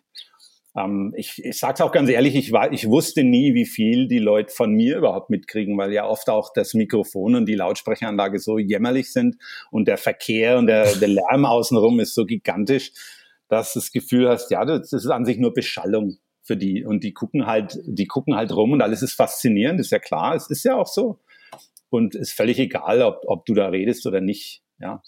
Ja, aber schon, schon abgefahren, äh, in, in, also mit dem Schulenglisch einen Fremdenführer in New York zu machen, wo das äh, amerikanische Englisch ja noch bisschen, ein bisschen anders ist. Äh, dann musst du auch noch was erklären. Ähm, äh, ich habe mir in die Hose geschissen. Also das ist ja Wahnsinn. Ja, nee, die ersten Hosen habe ich auch alle weggeschmissen, ganz klar. Du musst ja jetzt da Tausende von, von Touris durch deine Hände äh, gehen haben lassen. Irgendwie, was ist denn so der, der klassische deutsche Tourist? Ja, das ist natürlich jetzt gemein, dass, es, dass man das überhaupt sagt, dass es den gibt. Ja, den gibt es aber tatsächlich. Es gibt ja, also Entschuldigung mal, ich glaube fast, also so, ich würde jetzt behaupten, ich könnte dir jedes beliebige Land nennen und du könntest mir den typischen Touristen aus diesem Land sagen, bei dem, was du schon, was du da wahrscheinlich alles schon erlebt hast. Ja, man hat eine besonders warme Beziehung, natürlich eine herzliche Beziehung zum deutschen Touristen, weil man, weil, weil man sich selbst ja in dem widerspiegelt, ja. Beziehungsweise oft ist es halt auch so, dass man sagt, ja, so war ich auch drauf. oder, oder, oder Dinge, die man auch nie verliert. Ja, also zum Beispiel ähm, die Deutsche haben eine ganz, äh, ein ganz großes Problem damit, sich an diese Klimaanlagen in, in New York zu gewöhnen. Ja, das kann, ja. das kann eine ganze Tour, einen ganzen Abend kaputt machen ähm, wenn man da, also zum Beispiel hatte ich mal den Fehler gemacht mit einer Tour, die, die jetzt sehr, die werden ja auch öfter ein bisschen persönlicher. Die, Tür, die Touren, die, diese Gruppen sind länger in New York, meinetwegen drei Tage lang und ich mache das ganze Programm für die. Und am dritten Tag, da hast du schon das Gefühl, du kennst die Leute jetzt schon, ja, das sind so, das ist halt deine Gruppe. Und dann kommt halt einer aus der Gruppe und sagt, ja, wir gehen heute Abend in den Jazzclub so und so, wollen Sie nicht mitkommen, ja? Und ich natürlich völlig äh, kalt erwischt, ja, sagt natürlich, ja, klar, komme ich. Und dann gehst du eben in den Jazzclub mit denen und das Erste, was halt passiert, ist, dass da so kalt drin ist. Du hast echt das Gefühl, du sitzt in einem Kühlschrank drin und denkst dir, was ist denn mit diesen Menschen hier los? Spinnen die? Ja, und natürlich wollen die sofort von mir, weil ich ja der Tourguide bin, dass ich hier ähm, denen sage, die sollen die, die Klimaanlage ausmachen. Und das mache ich dann fünfmal. Obwohl ich ja schon weiß, dass sie das nicht ausmachen können. Die haben da keinerlei Kontrolle über diese Sachen. Und dann sitzt, dann sitzt halt diese deutsche Gruppe den ganzen Abend da drin und die Jazzmusik ist völlig egal, die können sich da gar nicht darauf konzentrieren, weil sie frieren alle nur. Ja? Und nach zwei Stunden ziehen sie halt ab. Die wollten dieses großartige Erlebnis haben und, und dann wie so, wie so ein nasser Pudel äh, rennen sie dann alle nach Hause und denken sich, ja, scheiße halt. Und das ist halt, das, das ist was, das, das zieht sich auch wieder so durch. Das war immer so. Also die Deutschen können das nicht den musst du einfach empfehlen, bitte bringt eine Jacke mit. Ja, ja sonst das ist aber auch wirklich, das ist halt der, der Standardempfehlung schlechthin in ja, Amerika. Ja. Nimm dir immer eine Jacke mit, weil immer du weißt Jacke. nie, in welches Restaurant du so kommst oder riskier einfach drei Tage Erkältung. Ja, und die haben, die haben da einfach keine Kontrolle drüber. Die haben einen ganz anderen Blutkreislauf scheinbar. Ja, der hat sich daran gewöhnt und die können das nicht nachempfinden. Und dann, dann was anderes ist halt auch, dass, dass äh, man kommt nach New York natürlich mit der Erwartung, das ist ein Erst, ähm, Erstweltland hier, ja, Industrienation und da ist alles genauso wie zu Hause oder zumindest auf demselben selben Standard. Und dann kannst, dann dauert es halt wahnsinnig lang, bis du irgendwas Anständiges zu fressen findest, ja, was dir eigentlich schmeckt. Du denkst dir, oh, Käseplatte, na, das können wir doch mal nehmen, das ist schön. Und dann liegt halt da der aufgeschnittene Cheddar und, und so ein bisschen Gouda da. Und das war's dann, ja. Das war das, so das Beste, was sie dir anbieten können. Das sind einfach ganz andere Standards und man muss sich da, man muss letzten Endes da mit einem klaren Kopf ankommen und sagen, was es auch immer ist, was ich da erlebe. Es sind auf jeden Fall Geschichten, die ich meinen Kindern weitererzählen kann und meinen Großenkeln. Ja, du bist doch, du bist doch, ähm, ich habe eben das durchgelesen, ähm, du bist mit den Regensburger Domspatzen, bist du unterwegs gewesen auch? Ja, nee, gut, also das war, das war eine der schöneren Touren, klar. Man, also wenn man mal so eine richtig außergewöhnliche Gruppe kriegt, das war eben, das waren alles Jungs, klar, im Alter von, ich weiß jetzt nicht mehr genau, so 10 bis 16 oder so ist, glaube ich, der, ähm, die hatten, die waren eingeladen bei der Metropolitan Opera um da eben mitzusingen bei irgendwas. Und die hatten eben auch eine Stadtrundfahrt gebucht und die habe ich, also die habe ich bekommen, was ich ganz toll fand, ja. Und die, wir sind dann auch unter anderem auf den World Trade Center raufgegangen. Und das ist immer ganz toll. Ähm, der hatte zwei Etagen, eine war innen drin und dann konnte man aber noch rauf aufs Dach. Und das ist natürlich das schönste Sommernacht auf dem Dach des World Trade Centers und halt wirklich den Wahnsinnsblick. Es war klar. Und dann hat sich der Dirigent irgendwann hingestellt und hat die eben zusammengeschoben in eine Gruppe und dann fingen die da auf dieser Plattform eben an zu singen. Und das war so ein richtig, ja, da kommen fast die Tränen. Das ist ein wahnsinnig toller Moment. Also an den erinnere ich mich wahnsinnig gerne an den Moment. Das war so eine ja. Überraschung. Die haben das nicht gesagt vorher, dass sie das machen werden. Ja. ja. sondern einfach für alle, die halt zufällig in dem Moment auf der Plattform standen, war da so ein Mini-Konzert dann angesagt. Saugeil. Das war ganz faszinierend. Ja. Aber das, das ist dieses World Trade Center, was jetzt nicht mehr steht. Genau, genau, weil ich war ja, ähm, naja, ich war, also die ersten vier Jahre, die ich da war, war es ja das. Und dann ein Jahr natürlich nichts mehr, ja, also nur noch ein gigantischer Schutthaufen. Mhm. Und dann, ja, langsam eben so diese Übergangsphase, Pläne machen, was macht man überhaupt mit dem ganzen Grundstück. Ja. Aber warte mal, hast du, hast du, warst du genau in der Zeit in New York?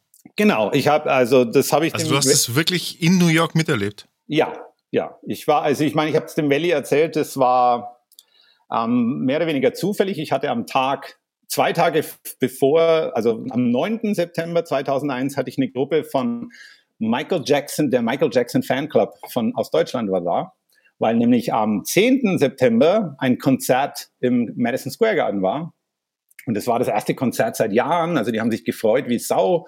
Ja, die waren also richtig, richtig ähm, gut drauf. Und wir waren natürlich auch auf dem World Trade Center. Das ist oft so eine Station natürlich gewesen. Also wir waren am 9. September auf dem World Trade Center. Am 10. September waren die bei dem Konzert. Und dann eben der 11. Ne? Und die hingen dann zwei Wochen lang in New York fest, weil ja überhaupt keine Flüge mehr gingen. Ja, die ja. mussten dann einfach bleiben, die, die, Hotels verlängern, was auch immer, um eben, um eben einfach äh, in der Stadt zu bleiben. Die Amis sagen ja immer, äh, die Amis sagen ja immer, jeder kann sich daran erinnern, wo er war am 11., als ist, das passiert ist. Ist so. Wo, war das, wo warst du? Ich war im Bett, wo ich hingehöre. Es war ja 8 Uhr morgens. Ich meine, wer steht da schon auf? Hm. Nee, also ich war, ich war, ich war schon fast auf, aber ich war tatsächlich in Brooklyn. Ich habe das Ganze erstmal nur aus dem Fernsehen erfahren und war natürlich völlig desorientiert, weil das war mir gar nicht klar, was da gerade so abgeht. Und bin aber sofort auf mein Fahrrad gesprungen und nach Brooklyn Heights gefahren. Brooklyn Heights liegt genau am, am East River. Und man, da gibt es so eine Promenade, die man entlanglaufen kann. Und ich stand dann halt auf der Promenade und habe dann mehr oder weniger drei oder vier Stunden lang ähm, leicht bekloppt in diese Rauchwolke reingeguckt. Ja, weil du, du da, da musst du erstmal deine Gedanken sortieren. Du weißt gar nicht, was du denken sollst. Ich wusste natürlich jetzt auch nicht sofort, was da passiert war, weil ich ja nicht mehr dann an, am Fernseher war, mehr oder weniger. Ja? Also da waren keine Nachrichten mehr, sondern einfach nur noch diese Wolke. Und du, du überlegst dann natürlich sofort, was bedeutet das jetzt für die Welt? Was, mhm. was, was kommt jetzt? Ja? Also es war schon ein ganz komischer Moment. Und unter mir ging die Autobahn entlang, da fuhren also äh, am Stück die Feuerwehren entlang. Das konnte man gar nicht, also da, da war gar keine Pause mehr dazwischen, eine nach der anderen. Und dann konnte ich auch die Brooklyn Bridge sehen von da oben da kamen diese ganzen, diese ganzen Geschäftsleute aus, aus der Wall Street, die kamen in gigantischen Massen eben zu Fuß über diese Brooklyn Bridge gelaufen. Und während der ganzen Zeit wehte es mir halt den, die ganzen, ähm, ja, die Asche ins Gesicht, mehr oder weniger. Also es war, war ein sehr skurriler Moment. Und, und halt auch natürlich deswegen, weil man, weil man überhaupt nicht wusste, wie es jetzt weitergeht. Ja, das ja. ist wie so ein Weltuntergangsmoment ist ja auch natürlich anders, wenn man, wenn man davor steht und weiß, in dieser Stadt findet dann Leben statt. Ja, das mhm. ist ja mhm. noch mal ein bisschen was anderes, einfach weil ja alles, was da gerade passiert ist, hat ja dann eine Auswirkung auf dich. Und du weißt aber noch nicht, wie die Auswirkung ist. Du weißt nur, es ist, wird nicht komisch. Ja, und es war auch nicht komisch. Also das Jahr danach war, ja. war ein ganz seltsames Jahr, weil du nicht mehr wusstest, was du mit Menschen eigentlich sprechen sollst. Ich hatte damals ähm, neben dem Tourismus hatte ich ja. äh, schon angefangen mit mit Grafikdesign. Ich habe eben so so Sachen gemacht für Restaurants. Und du weißt, du müsstest jetzt diese Leute anrufen und müsstest jetzt über so Sachen sprechen wie, wie viele Sandwiches wollt ihr denn auf eurer Speisekarte haben? Aber alles kommt dir banal vor. Ja? Du, du, du, im letzten Moment, dann rufst du gar nicht an, weil du nicht weißt wirklich, was du sagen sollst, worüber du sprechen sollst. Das ist wie so, eine, so ein Stillstand. Und der dauerte wirklich fast ein ganzes Jahr, ja, bis der, bis der Schuttberg letzten Endes weg war. und, und man dann gemerkt hat, so jetzt, jetzt kommen die Gedanken an das, was jetzt hier gemacht werden soll. Jetzt kommen die Vorschläge, vielleicht ein Park, vielleicht noch mal wieder ein Gebäude, vielleicht ein Museum. Ne? Das war ja am Anfang nicht sofort klar, was mhm. da hinkommt, nur man wusste, man muss jetzt sofort weitermachen, weil sonst äh, kommst du aus der Stagnation überhaupt nicht mehr raus. Und Tourismus, wow, klar, war weg. Ne? Stelle ich mir hart weg. vor. Es, es war hart. Ich meine, im Nachhinein, jetzt das, äh, dieses Jahr jährt sich das ja 20 Jahre. Ja, das ist ja mhm. völlig verrückt eigentlich. Wahnsinn, ne? Wenn's, wie lange schon her ist eigentlich? Es ist, ja, im September, diesen September sind es 20 Jahre. Und natürlich habe ich nicht mehr so genau den Zugriff auf das Gefühl, was ich damals hatte, jetzt die ganzen Tage und Wochen und Monate danach. Aber ich weiß noch genau das Gefühl, als ich an dieser, ja, auf dieser Promenade stand, da stürzte gerade das zweite Gebäude ein, während ich da stand. Und dadurch, dass diese Rauchwolke so gigantisch war, habe ich das erstmal gar nicht mitbekommen. Ja? Das, vom, vom Klang her hörte sich das so an, als hätte ein, ein Straßenblock weiter jemand ein, ein, paar Holzpaletten aus dem Fenster geschmissen. Ja, das war jetzt nicht sowas, was sofort, wo du sofort gewusst hast, da ist ein ganzer Wolkenkratzer eingestürzt, sondern es war alles so ein bisschen mysteriös. Und wie gesagt, die ganze, diese Riesenglocke, diese Wolke war komplett über dem ganzen Südteil der Insel drüber und man konnte da gar nichts sehen.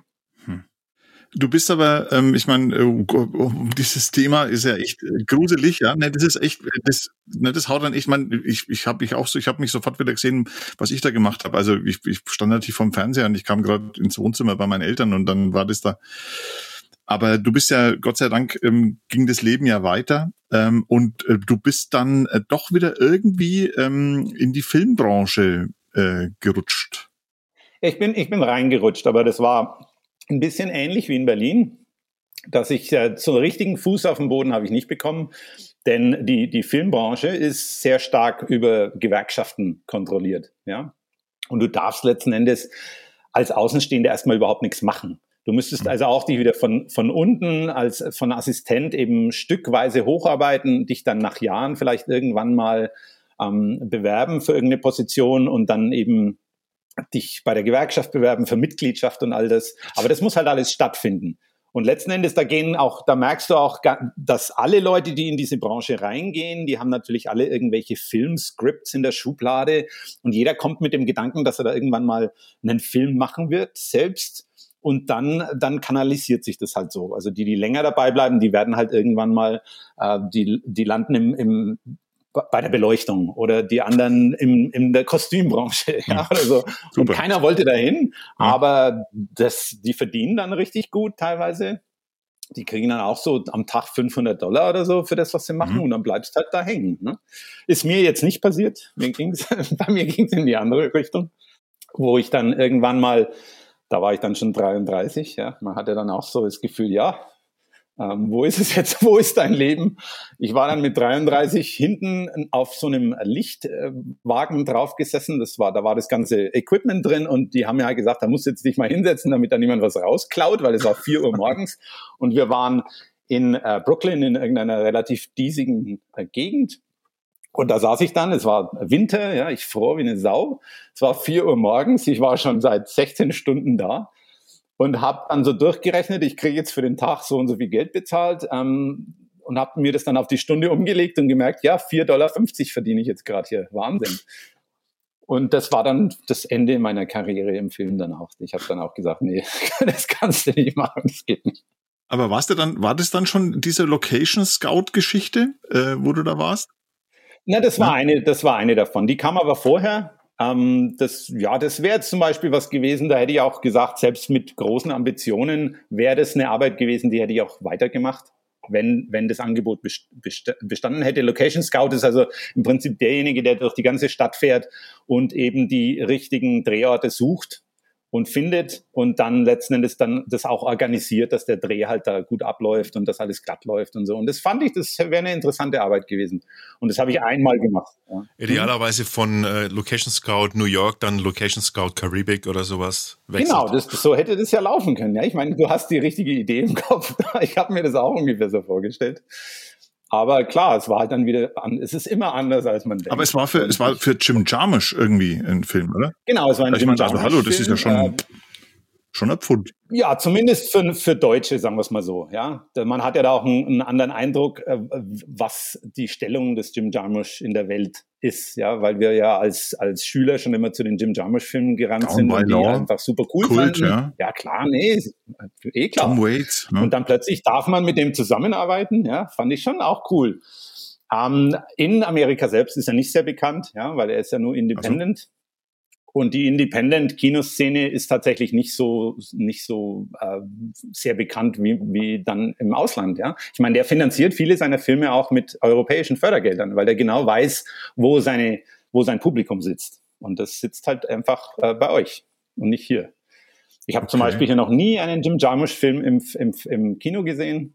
Der letzte, der, der erste im Prinzip, der, der bewusst hier ins Kino kam, das war der, da hat er halt einen Zombie-Film gedreht. Ich weiß jetzt gerade nicht, wie der Titel hieß, aber das war einer seiner letzten. Und klar, da sofort dann war das Thema, das interessiert die Leute dann. Zombie, ja, und da spielte dann auch der Typ mit, der in den neuen Star Wars-Filmen den, den, den ähm, Kylo Ren, wenn er den kennt, den verkörpert. Ne? Dann war dann sofort ein Star-Aufgebot auch da und dann ging das. Aber ansonsten waren das ähm, relativ kleine Filme, die also in Amerika kaum jemand gesehen hat. The Dead Don't Die, falls das jemand interessiert. Mit Johnny Depp. Ist das der? Oh no, The Dead Don't Die, das ist der Zombie-Film, genau, ja. Genau, Bill Murray und Tilda Swinton, ähm, Steve Buscemi. Da ist ordentliche, Tom Waits auch wieder ordentliche Starbesetzung dabei. Sag mal, wo ist denn, wo, Ja, nee, genau, da, das war das so ein bisschen ein Durchbruch fast für den, dass er das gemacht hat. Wo ist denn jetzt eigentlich die bolivianische Tänzerin geblieben? Ja, eine tanzt gerade noch äh, im Br- Brooklyn Heights, hast du gesagt. Ähm, ja, nee, ähm, die war, die war dann schon einfach nicht mehr im, im Bilde. Ich sage jetzt mal, äh, bolivianische Tänzerin, da hat man ja sofort ein Klischee im Kopf, ne, Lateinamerikanerin. Da sieht man sofort die Teller fliegen. Und äh, es ist natürlich nicht fair an sich, dass man so ein Klischee dann aufrechterhält, aber ich muss es tatsächlich aufrechterhalten. Also die war eifersüchtig wie wahnsinnig. So und, echt? Und die schmiss mit Sachen durch die Gegend. Da, konnte ich, da, konnte ich mich nur, da kann sich nur noch ducken, ja, dass es halt nicht in deinem Gesicht landet. Ähm, ich hatte, ich habe also, mein Kopf hat Blumentöpfe ertragen, sage ich jetzt einfach mal so. Um Gottes. Willen! Das Ähm, ist ja wirklich wie im Film. Ja, leider schon. Ja. ähm, ich, und ich habe dann auch gemerkt, dass mich das emotional etwas stresst. Ja, das so. kann ich mir vorstellen. Ich habe zum Beispiel irgendwann mal ging ich in einen Film, so ja nix dabei gedacht, äh, mit Johnny Depp auch. Blow hieß der, ja, da ging es um den um den äh, lateinamerikanischen Drogenbaron Escobar. Aha.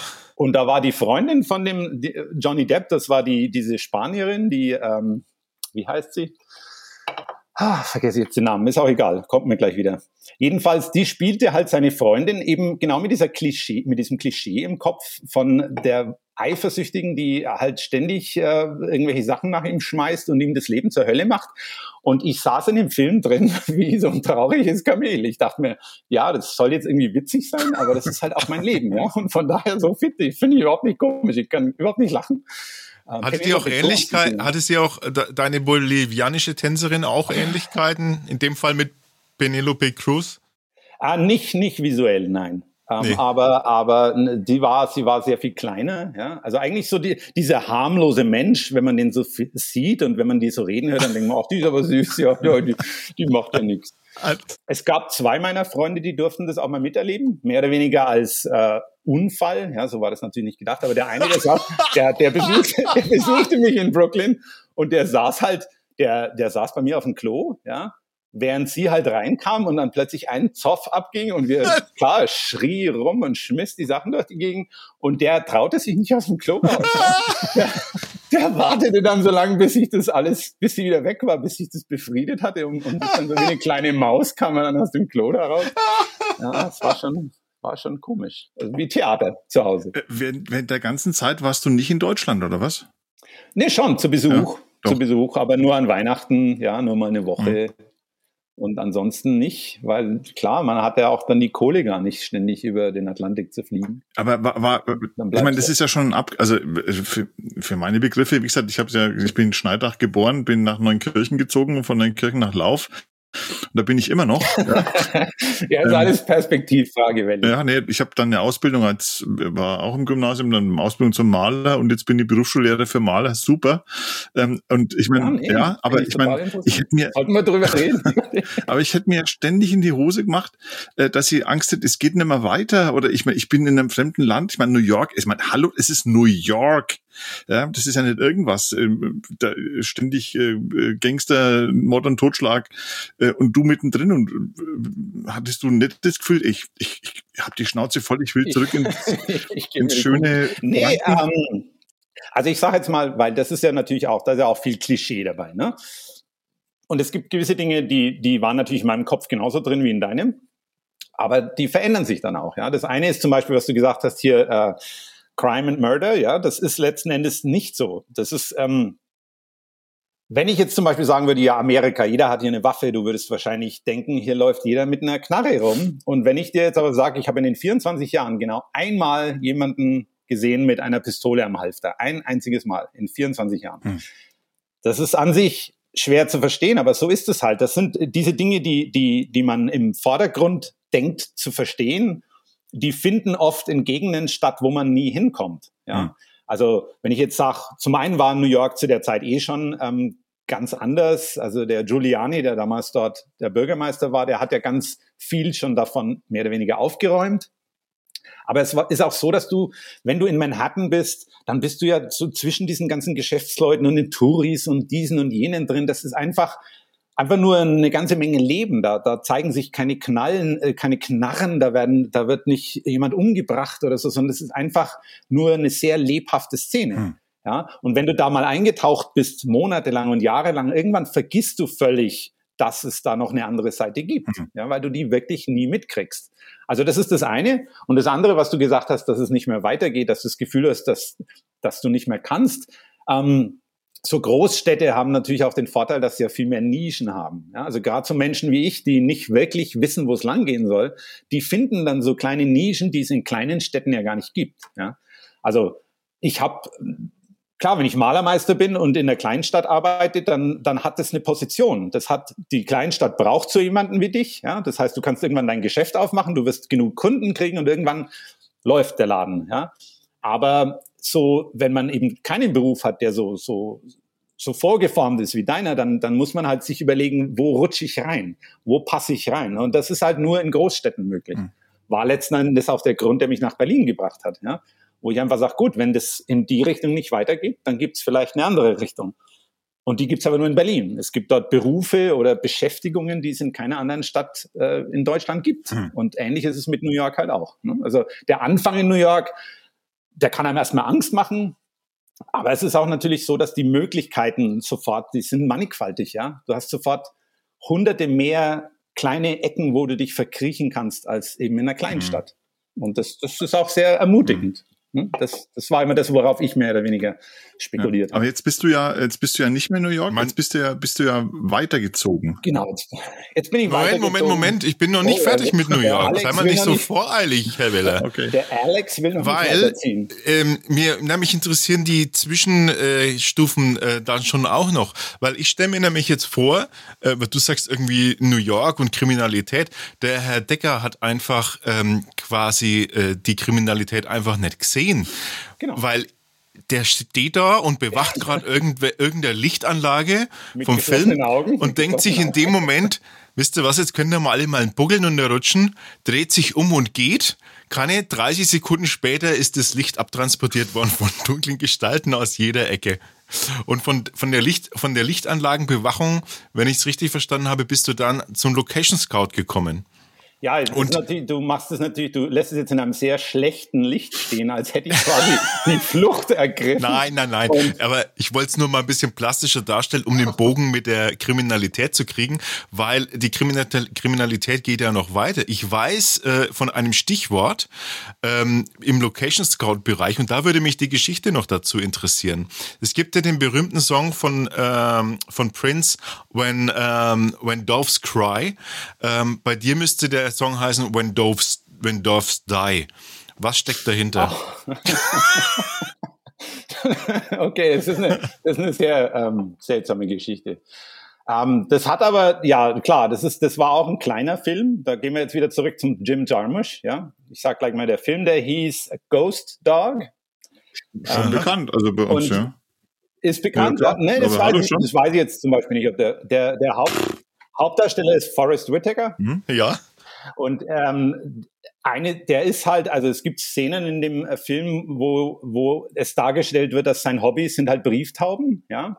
Und irgendwann mal nimmt jemand Rache an ihm, indem er diese ganzen Brieftauben einfach äh, um abmurkst. Das heißt, klar, die, die, die, die Prämisse ist klar für, den, für das Film.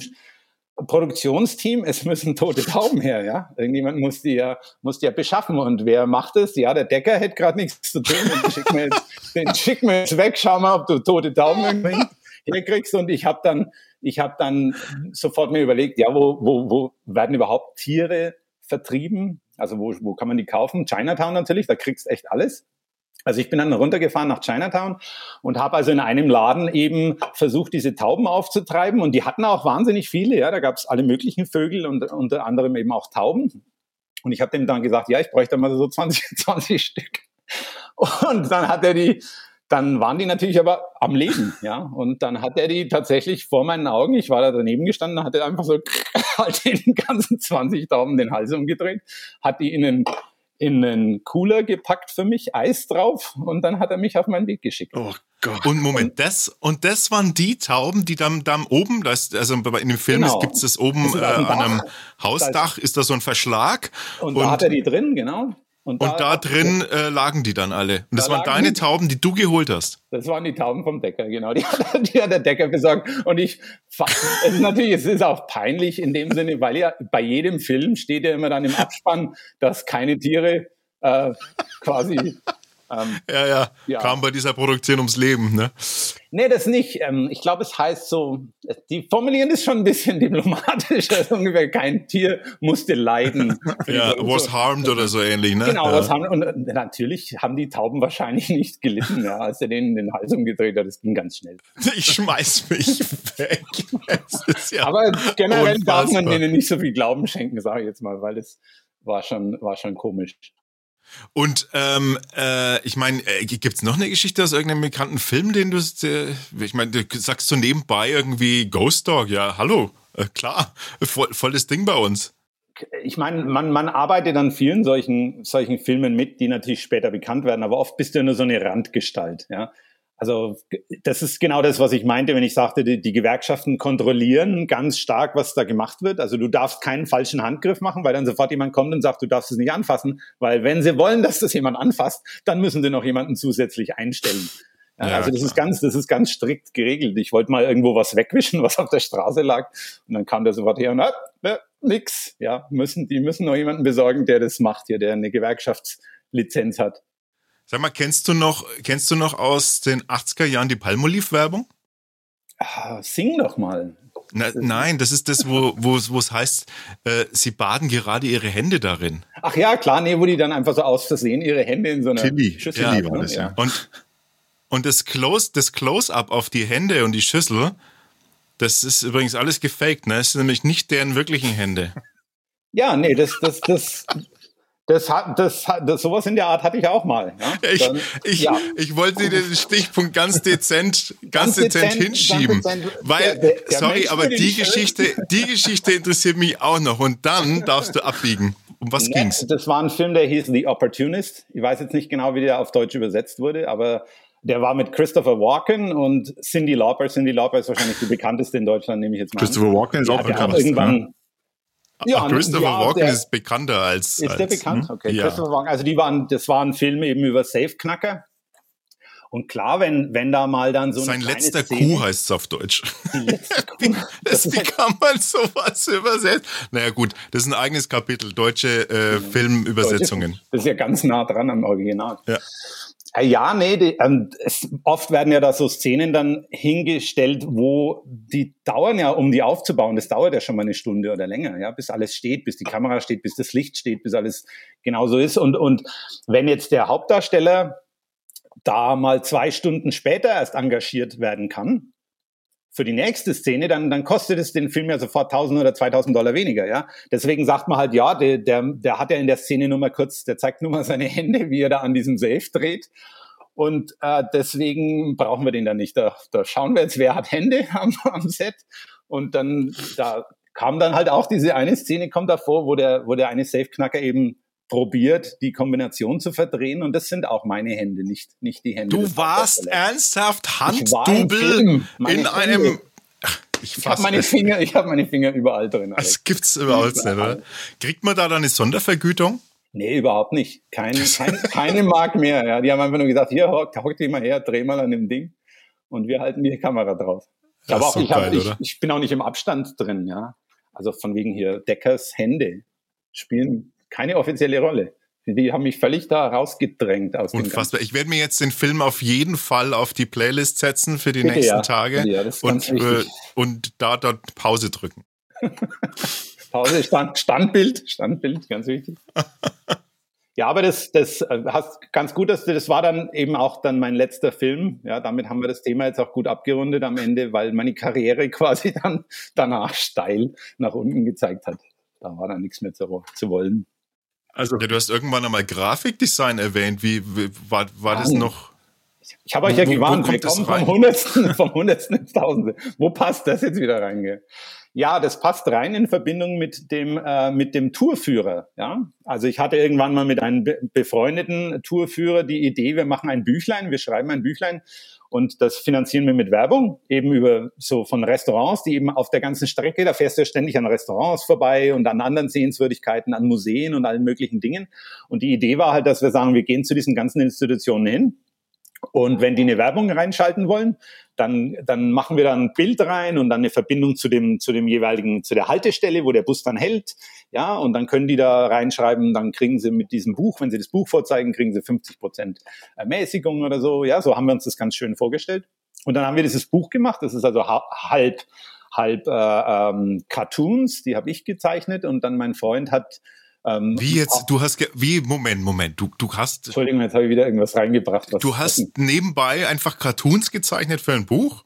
Ja, ne, ich wollte auch mal Cartoonist werden, so ist es ja nicht, ja. Man, man, was? Man, Wo bin ich hier?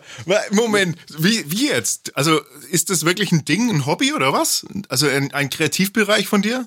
Es ist ein, es ist ein großes Hobby. Also ich habe das meine ganze Schulzeit durchgemacht, ja. Also da fängt es jetzt wieder in der Schule an, ja. ja ich, will ganz, ich, will ganz, deutlich darauf hinweisen, dass ich bereits in der fünften Klasse Cartoons gemacht habe. Nicht, dass du das Gefühl hast, das kommt wieder aus irgendeiner unerwarteten Ecke. Nein. Nee, ja. hat sich ja schon rentiert. Hat Zack. sich rentiert, ja. Plötzlich hast du halt ein Buch in New York mit deinen Cartoons drin.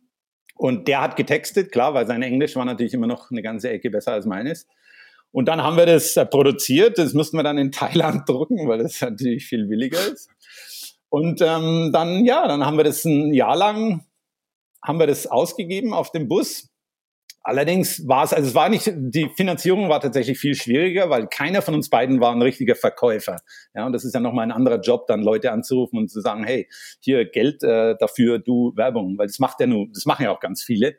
Also man, man, man greift auf denselben Topf zu wie ganz viele Menschen, andere Menschen. Das und ist im Prinzip so eine Idee von wie, wie wir bei uns gibt es dieses, Welli, wie heißt denn das? Gutscheinbuch. Gutscheinbuch, Gutscheinbuch oder so. Ja. Mhm. Ist das quasi die, die, die gleiche Konzept, oder? Ein bisschen so. Allerdings natürlich ähm, ist es ja auch so, dass das ganz viel von der, von der Historie von New York, die Strecke selber, ja, ich habe also Karten gezeichnet, wo man dann sieht, wo man gerade ist in New York und wo die nächsten Sehenswürdigkeiten sind. Also es war schon auch so gedacht, dass es wie so eine Art Tourbuch für die, für die Touristen selber ist. Ja, ja. Und nebenher halt, klar, können die dann auch sagen, hey, da ist ein Restaurant, da ist eine Pizzeria gleich neben der Haltestelle, da gehen wir hin, ja. Kriegen wir 50 Prozent Ermäßigung mit dem Buch, finden wir toll, ja, so war der Gedanke. Aber da war schon sehr viel Wissenswertes auch drin. Das war nicht nur ein Couponbuch.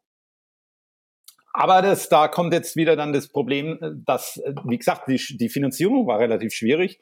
Und äh, wir haben tatsächlich irgendwann drüber nachgedacht, sollen wir es nochmal, sollen wir es abbrechen oder sollen wir nochmal drucken? Und wir haben dann die fatale Entscheidung getroffen, es halt nochmal zu drucken. Das war im August 2001. Fatal? Ja, weil es das, die Entscheidung fiel im August 2001. Und wenn du jetzt weißt, was dann im September 2001 kam, das war Scheiße. tatsächlich so schlecht, das war so schlecht getimt, dass der Das Boot mit unserer Ladung Büchern aus Thailand kam am 11. September 2001 in New York oh an. Ey. Das heißt, ich bin am 12. September, habe ich versucht, durch den Tunnel nach New Jersey rüberzufahren mit einem Lastwagen, um diese Bücher abzuholen. Und bin, bin gescheitert, weil der Tunnel gesperrt war. Ja, aber es war wirklich alles zu. Und habe das Buch dann ein paar Tage später erst abgeholt und ähm, der Tourismus war am Boden, es ging ja nichts mehr, ja. Es fuhren erstmal keine Busse mehr. Oh mein Gott. Und die Bücher wanderten direkt frisch gedruckt, wie sie waren, in, in meinen Keller zu Hause. Und von da an dann ein Jahr später auf die Müllhalde. Nee. Doch, ganz frisch. Die habe ich nicht, ich habe nicht mal die Kartons aufgemacht, weil die dufteten so schön. Ich konnte nee. es kaum aushalten, diese frisch gedruckten Bücher. Oh, jetzt wollte ich, jetzt wollte ich gerade fragen, ob wir irgendwie ein, ein paar Fotoseiten davon irgendwie in unserem Newsletter veröffentlichen dürfen. Ihr könnt es schon. Ich habe schon noch ein paar Exemplare. Ja, zehn Stück oder so habe ich im Keller noch liegen. Aber, ähm, aber die Idee an sich, die ist dann auch mit dem World Trade Center mehr oder weniger in sich zusammen. Also die, die, die, äh, die, die grafischen ähm, Illustrationen würde mich interessieren, die du gemacht hast. Na, das äh, schicke ich dir gern. So Gerne, ja. Mache ich gerne. Aber jetzt nochmal, um die Verbindung zu kriegen, weil deine eigen, eins, die eigentliche Frage war ja, wie kommt man zum Grafikdesign?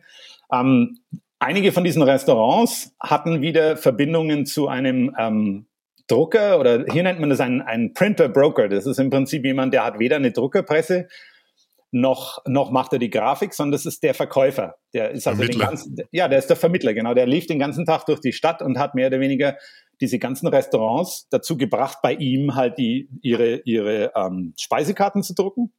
Und die Speisekarten in New York, das, ist, das hat nochmal eine zweite ähm, Funktion. Das sind nicht nur die, die am Tisch liegen, wenn man da hinkommt, sondern das sind alles so Wurfzettel, die dann auch in jede, in jede Tüte reinkommen, wo mhm. Essen drin ist. Und dieses Essen wird dann in, was weiß ich, in irgendeinen Wolkenkratzer, 40 Stockwerke oben sitzt jemand, der hat es bestellt per Telefon und der hat halt dann diesen Wurfzettel und dann kann er wieder anrufen und kann dann aus dieser Speisekarte halt was rausbestellen. Ja? Also das war schon was, was in, den, in die Zehntausende gedruckt wurde. Also, und das, das war ein ziemlich großes Business. Und eines dieser Restaurants hat halt dann irgendwann äh, den, diese Querverbindung hergestellt zu diesem Printer-Broker.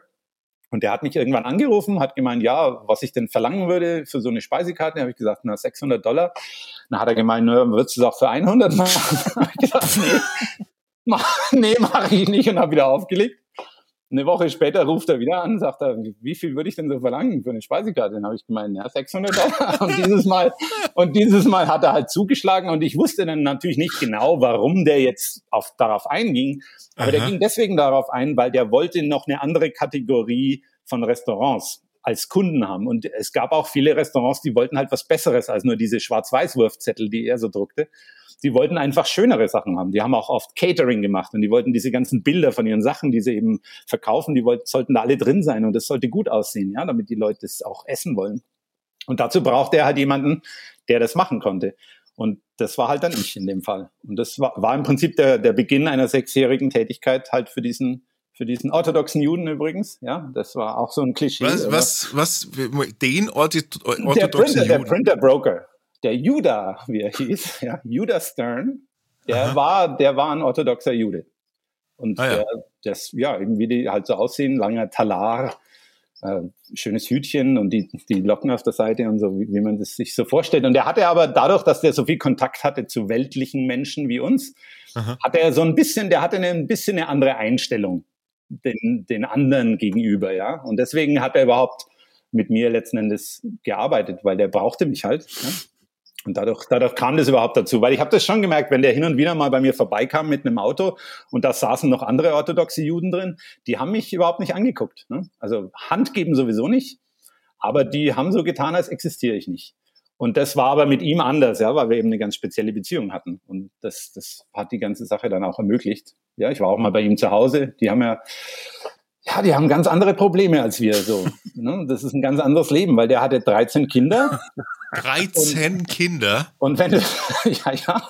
Und wenn du jetzt mal so überlegst, was ist nur unser Problem, wenn wir nach New York ziehen? Ja, wir brauchen eine Wohnung, wo wir alleine reinpassen, ja. Und jetzt ist aber der, der, der ist vor das Problem gestellt, wo mache ich eine Familie hin mit 13 Kindern und zwei Erwachsenen? Und dann, wie finanziere ich das alles? Und nicht nur das, sondern dann, dann werden die, kommen die Kinder dann ins heiratsfähige Alter, dann müssen die, dann brauchen die Mitgift, ja. Und die Mitgift ist dann oft eine Wohnung. Ja, nicht hier irgendwie so ein, nicht ein Sixpack oder so, sondern nee, die kriegen ihre eigene Wohnung. Und, und also vom finanziellen her, ich habe das nie wirklich verstanden, dieser Stress, wie man das aushält. Diese, ja, Hunderttausende von Dollar verdienen zu müssen jedes Jahr, um, um das alles zu jonglieren, weil du hast ja dann auch nicht nur deine eigene Familie, sondern dann, dann noch die Onkels und die Tanten und die haben dann wieder zehn Kinder und die sind ja auch alle irgendwie mit dir verwandt. Und irgendwann in, in, in einem Gespräch zwischen uns, da, da hat er mal so, so ganz leger fallen lassen, dass er sich so um die 140 Enkelkinder wünscht. Und ich habe zuerst gedacht, er spinnt ja. Und habe das dann aber mal so nachgerechnet und dachte mir, nö, das ist ganz normal 140 Enkelkinder, ganz klar. So wird es mal sein für den, Gott, wenn die alle mal groß sind. Das sind, ja. das sind dann wirklich so Lebenskonzepte, die wir, die so weit weg sind von unserer Realität, dass wir sie gar nicht, uns gar nicht richtig vorstellen können. Ja, und, und sogar. Also so aus der Fränkischen meine ich jetzt. nicht, nicht, nicht, nur aus dem Fränkischen. Ich meine, das, das ist klar, das, das denkt man jetzt erstmal, weil du draußen, noch weiter draußen bist. Aber ich selbst war ja ganz nah dran und habe es trotzdem nicht verstanden. Ja, weil weil bei ihm war es ja auch so, der, der, der musste ja sein Geld immer einsammeln. Ja? Der wurde ja nicht bezahlt von irgendjemandem, sondern der musste natürlich jedem Rechnungen stellen. Und dann denkst du dir, na ja, vielleicht verdient er mal so 5000 Dollar bei einem Job, kann er sein. Aber die kriegt er ja nicht alle auf einmal, sondern der war wirklich, der war wie ein Bettler. Der ging in diese ganzen Restaurants rein und hat bei jedem Restaurant um einen Scheck gebettelt. So ungefähr, könnt ihr mal was zahlen für eure offenen Rechnung? Und jeder von diesen Wirten hat ihm halt mal so 300 Dollar in die Hand gedrückt. Manchmal haben sie ihn auch rausgeschmissen, ohne dass sie ihm irgendwas gegeben haben. Und ich habe mir gedacht, ja, wie, der kratzt wirklich das ganze Monat, kratzt er diese Hunderttausende von Dollar, die er braucht, kratzt er die 100, 100 Markweise zusammen, ja, 100 Dollarweise. Also es ist unwahrscheinlich stressig, war das in meinem Kopf ja. über sein, über sein Leben nachzudenken. Ja, da, ja. Mir, da habe ich dann lieber über mein eigenes nachgedacht. Das fiel mir viel einfacher, fiel mir viel leichter. Du bist irgendwie so ein, äh, so ein Hans im Glück eigentlich, oder? Ist doch der Hammer. Also das ist. Weiß ich, ich weiß es nicht, ob ich das bin. Ich denke einfach nur, ich habe das provoziert, ja. ja. Weil ich, weil ich, wie gesagt, du hast vorhin gesprochen von Situationen, wo man, wo man vielleicht Angst haben sollte, dass es nicht mehr weitergeht. Aber was, was passiert, wenn man einfach weitergeht? Hm.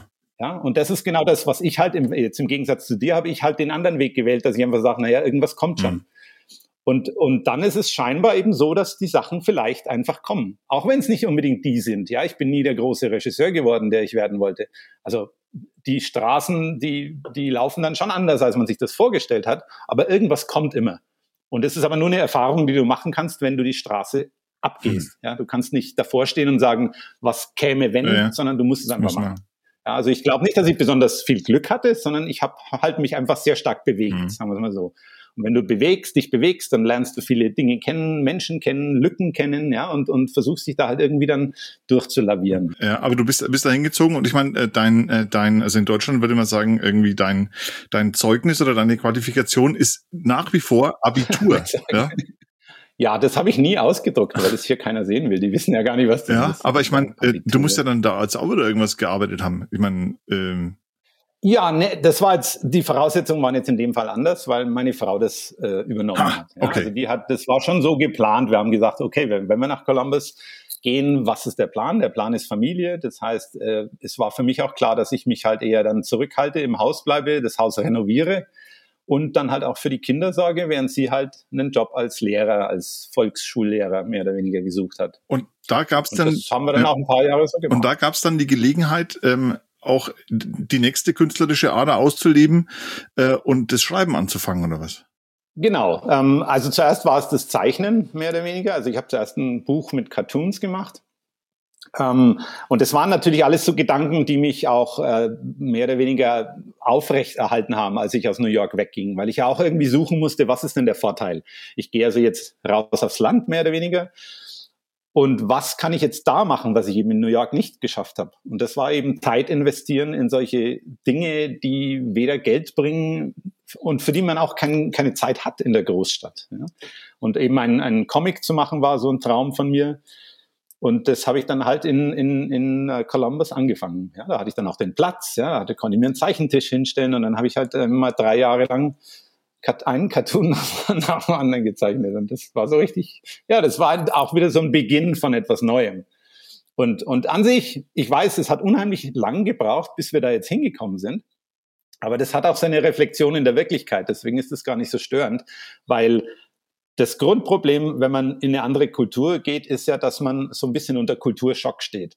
Und gerade wie ich am Anfang schon erwähnte, wenn man mit Sprache zu tun hat, wenn das dein Instrument ist, dann ist dieses Instrument ist erstmal stumpf. Hm.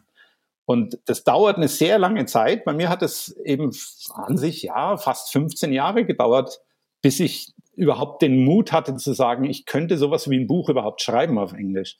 Vorher ist es ja gar nicht, das steht gar nicht zur Debatte, ja, weil das, das ist irgendwie wie so eine Art, das baut sich so auf. Und irgendwann hat man das Gefühl, jetzt ist genug da, jetzt ist genug Substanz da und dann stellt man dann so eine Geschichte oder so ein Buch oder so ein Cartoon halt da drauf und sieht, oh, okay, es steht. Aber ja. hast du so ein Cartoon mal verchecken können jetzt dann ähm, in in USA, in hm. Columbus? Nee, das war auch, äh, das war auch leider ähm, mehr oder weniger ein Holzweg, weil äh, Cartoons sind hier Dinge, die, die werden so als, als Comic-Strips, ne? das sind also so Geschichten, die über vier, fünf Bilder stattfinden, die werden hauptsächlich an Zeitungen verkauft. Aber so wie Calvin und Hobbes angefangen genau. hat, ne? Calvin und Hobbes ist, ist ein gutes Beispiel, Peanuts, ja, so in der Art. Ähm, und ich dachte mir, ja, das probierst du mal. Nur da ist es auch so, dass diese, du verkaufst dir dann nicht an diese Zeitungen direkt, sondern über Agenturen. Und es gibt nur ungefähr drei Agenturen in ganz Amerika, die fast alle Zeitungen an der Hand haben. Das sind einfach die Großen, die das machen. Dann gibt's noch zwei kleinere. Aber letzten Endes hatte ich nur fünf Anschreibepunkte, äh, wo ich dann diese Cartoons überhaupt hinschicken konnte. Und klar, machst du dann halt irgendwann drei Jahre lang, jedes Jahr am Ende des Jahres habe ich mal eine Ladung da hingeschickt und habe halt nie was gehört, außer einmal. Und das war auch eine Absage, allerdings eine nette. ja, ist ja ganz nett, was sie da machen. Ne? Ähm, man, klar, ist immer im selben Rennen wie Tausende von anderen kriegt man nie mit, aber ist natürlich klar, ja, die kriegen am Tag, was weiß ich, ein paar Dutzend Einsendungen jeden Tag über das ganze Jahr verteilt und jeder will in diese Zeitungen rein. Und da ist aber kein, da ist nicht wirklich ein Wechsel. Also Peanuts sind immer noch drin, Calvin und Hobbes sind vielen auch noch drin.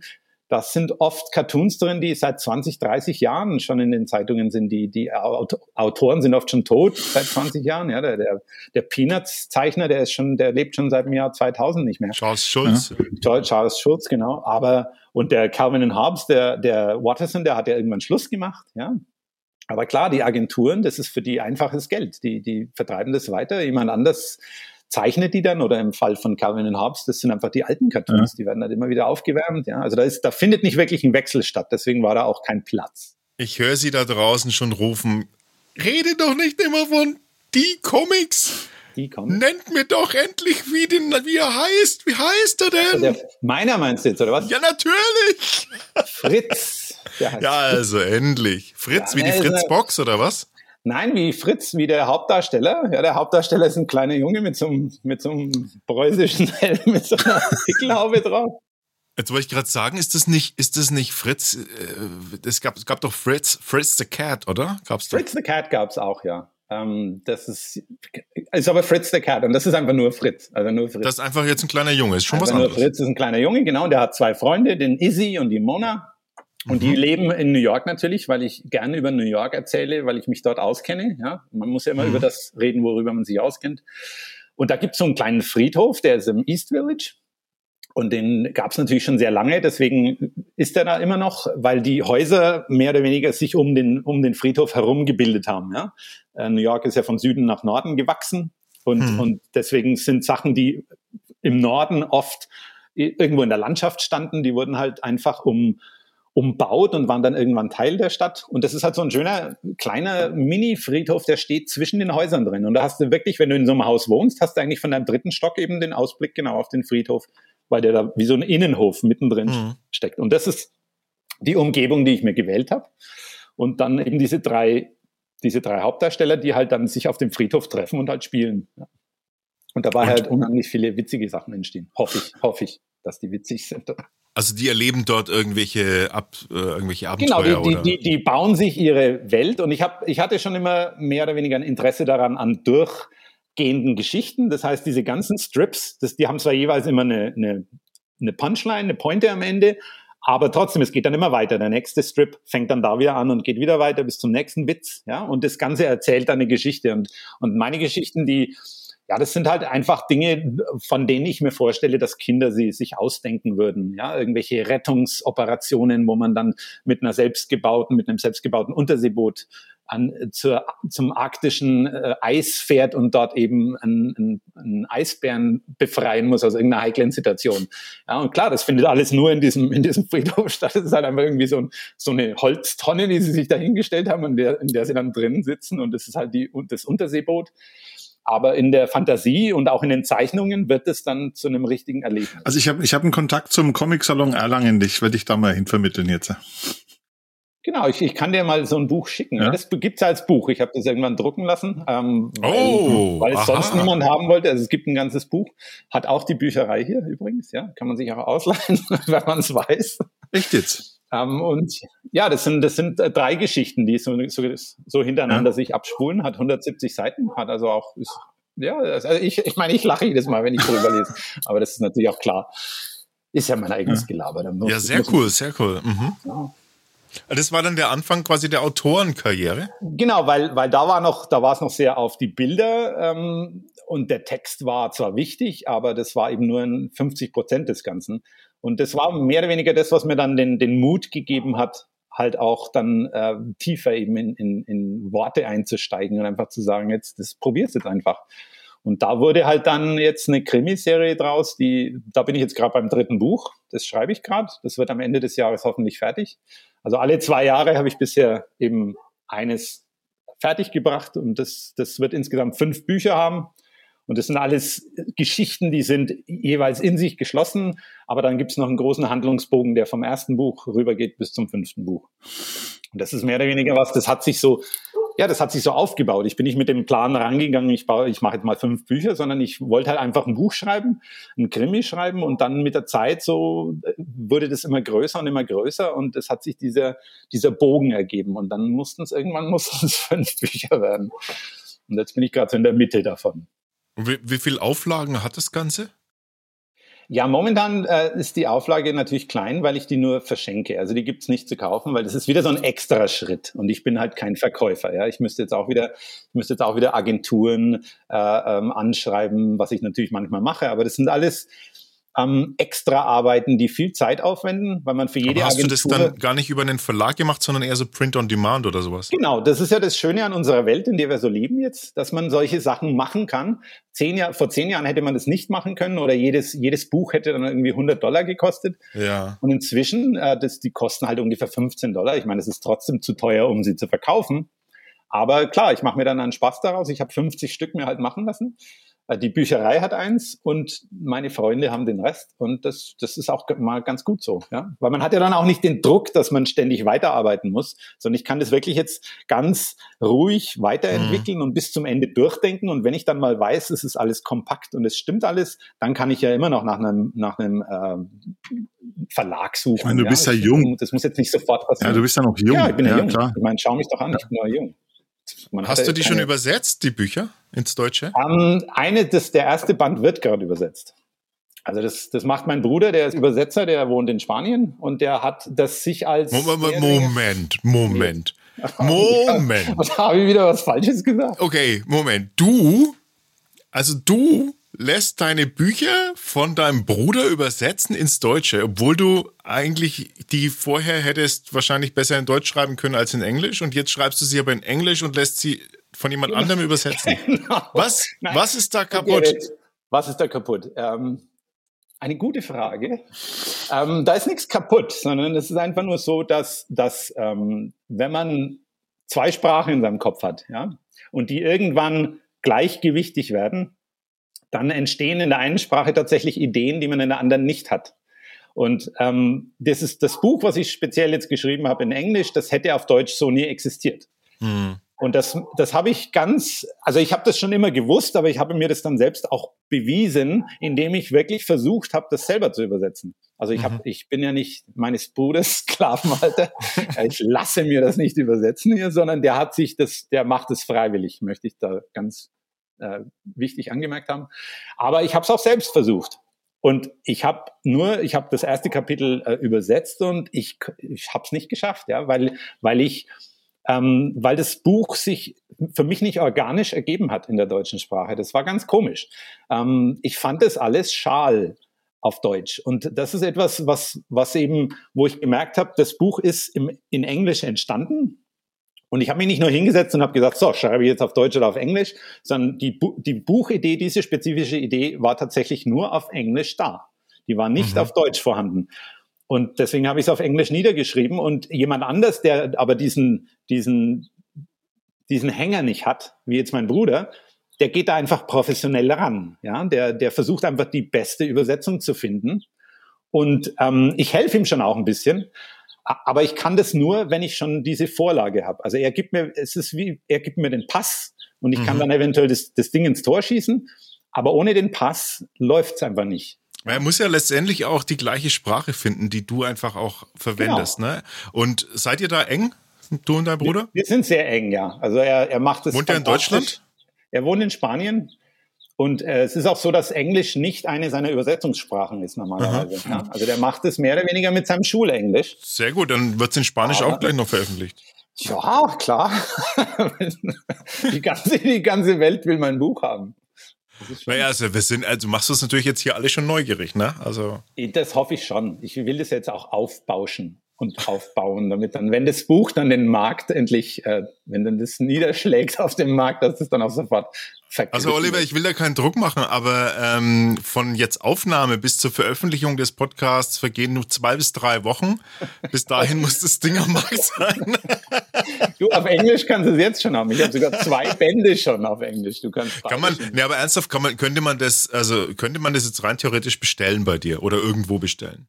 Du könntest es bestellen, weil du mich kennst. Aber ansonsten nein, ist es nicht erhältlich. Einfach schon deswegen, weil, weil klar, es gibt eine, man kann sich ja selbst publizieren heutzutage. Das sollte alles kein Problem sein. Nur wissen wir ja alle, was passiert. Das Buch existiert dann einfach in irgendeinem Loch und keiner findet's und keiner sucht's. Und das will ich halt vermeiden. Ja, das heißt, ich möchte einfach, dass wenn ich, wenn ich das selbst publizieren werde irgendwann, dann möchte ich auch wissen, ich habe die Zeit und ich habe die Passion, dass ich das mhm. richtig gut reindrücken kann in den Markt, damit es zumindest eine Chance hat. Wenn ich das ja. einfach jetzt nur auf Amazon werfe, mhm. dann ja, dann kannst du dir das in Deutschland bestellen. Ich verdiene wahrscheinlich keine müde Mark dran, weil das kostet mich ja wahnsinnig viel, so ein Buch zu drucken. Aber selbst wenn ich es nur elektronisch mache, du findest das Buch ja nicht, ja. Es sei denn, ich gebe ja. dir meinen Namen und sag, tipp das mal ein bei Amazon und dann kommt es halt raus. Aber ansonsten würde das halt einfach verleppern. Und das möchte ich halt nicht. Da sehe ich keinen Grund dafür, ja. Und deswegen halte ich es momentan noch zurück. Lieber gescheit. Genau, lieber gescheit. Das ist wirklich die Überlegung dahinter, dass ich sage, ich werde mich, wenn ich keinen, keinen Verleger finde dafür, werde ich mich irgendwann schon dahinter klemmen.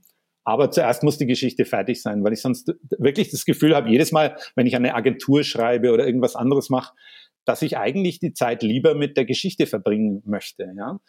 Weil so eine Geschichte, die, die fängt ja an zu leben in deinem Kopf. Und das ist alles natürlich nur, nur Schaum, weil niemand anders hört die Geschichte, niemand anders sieht die Bilder, die du siehst.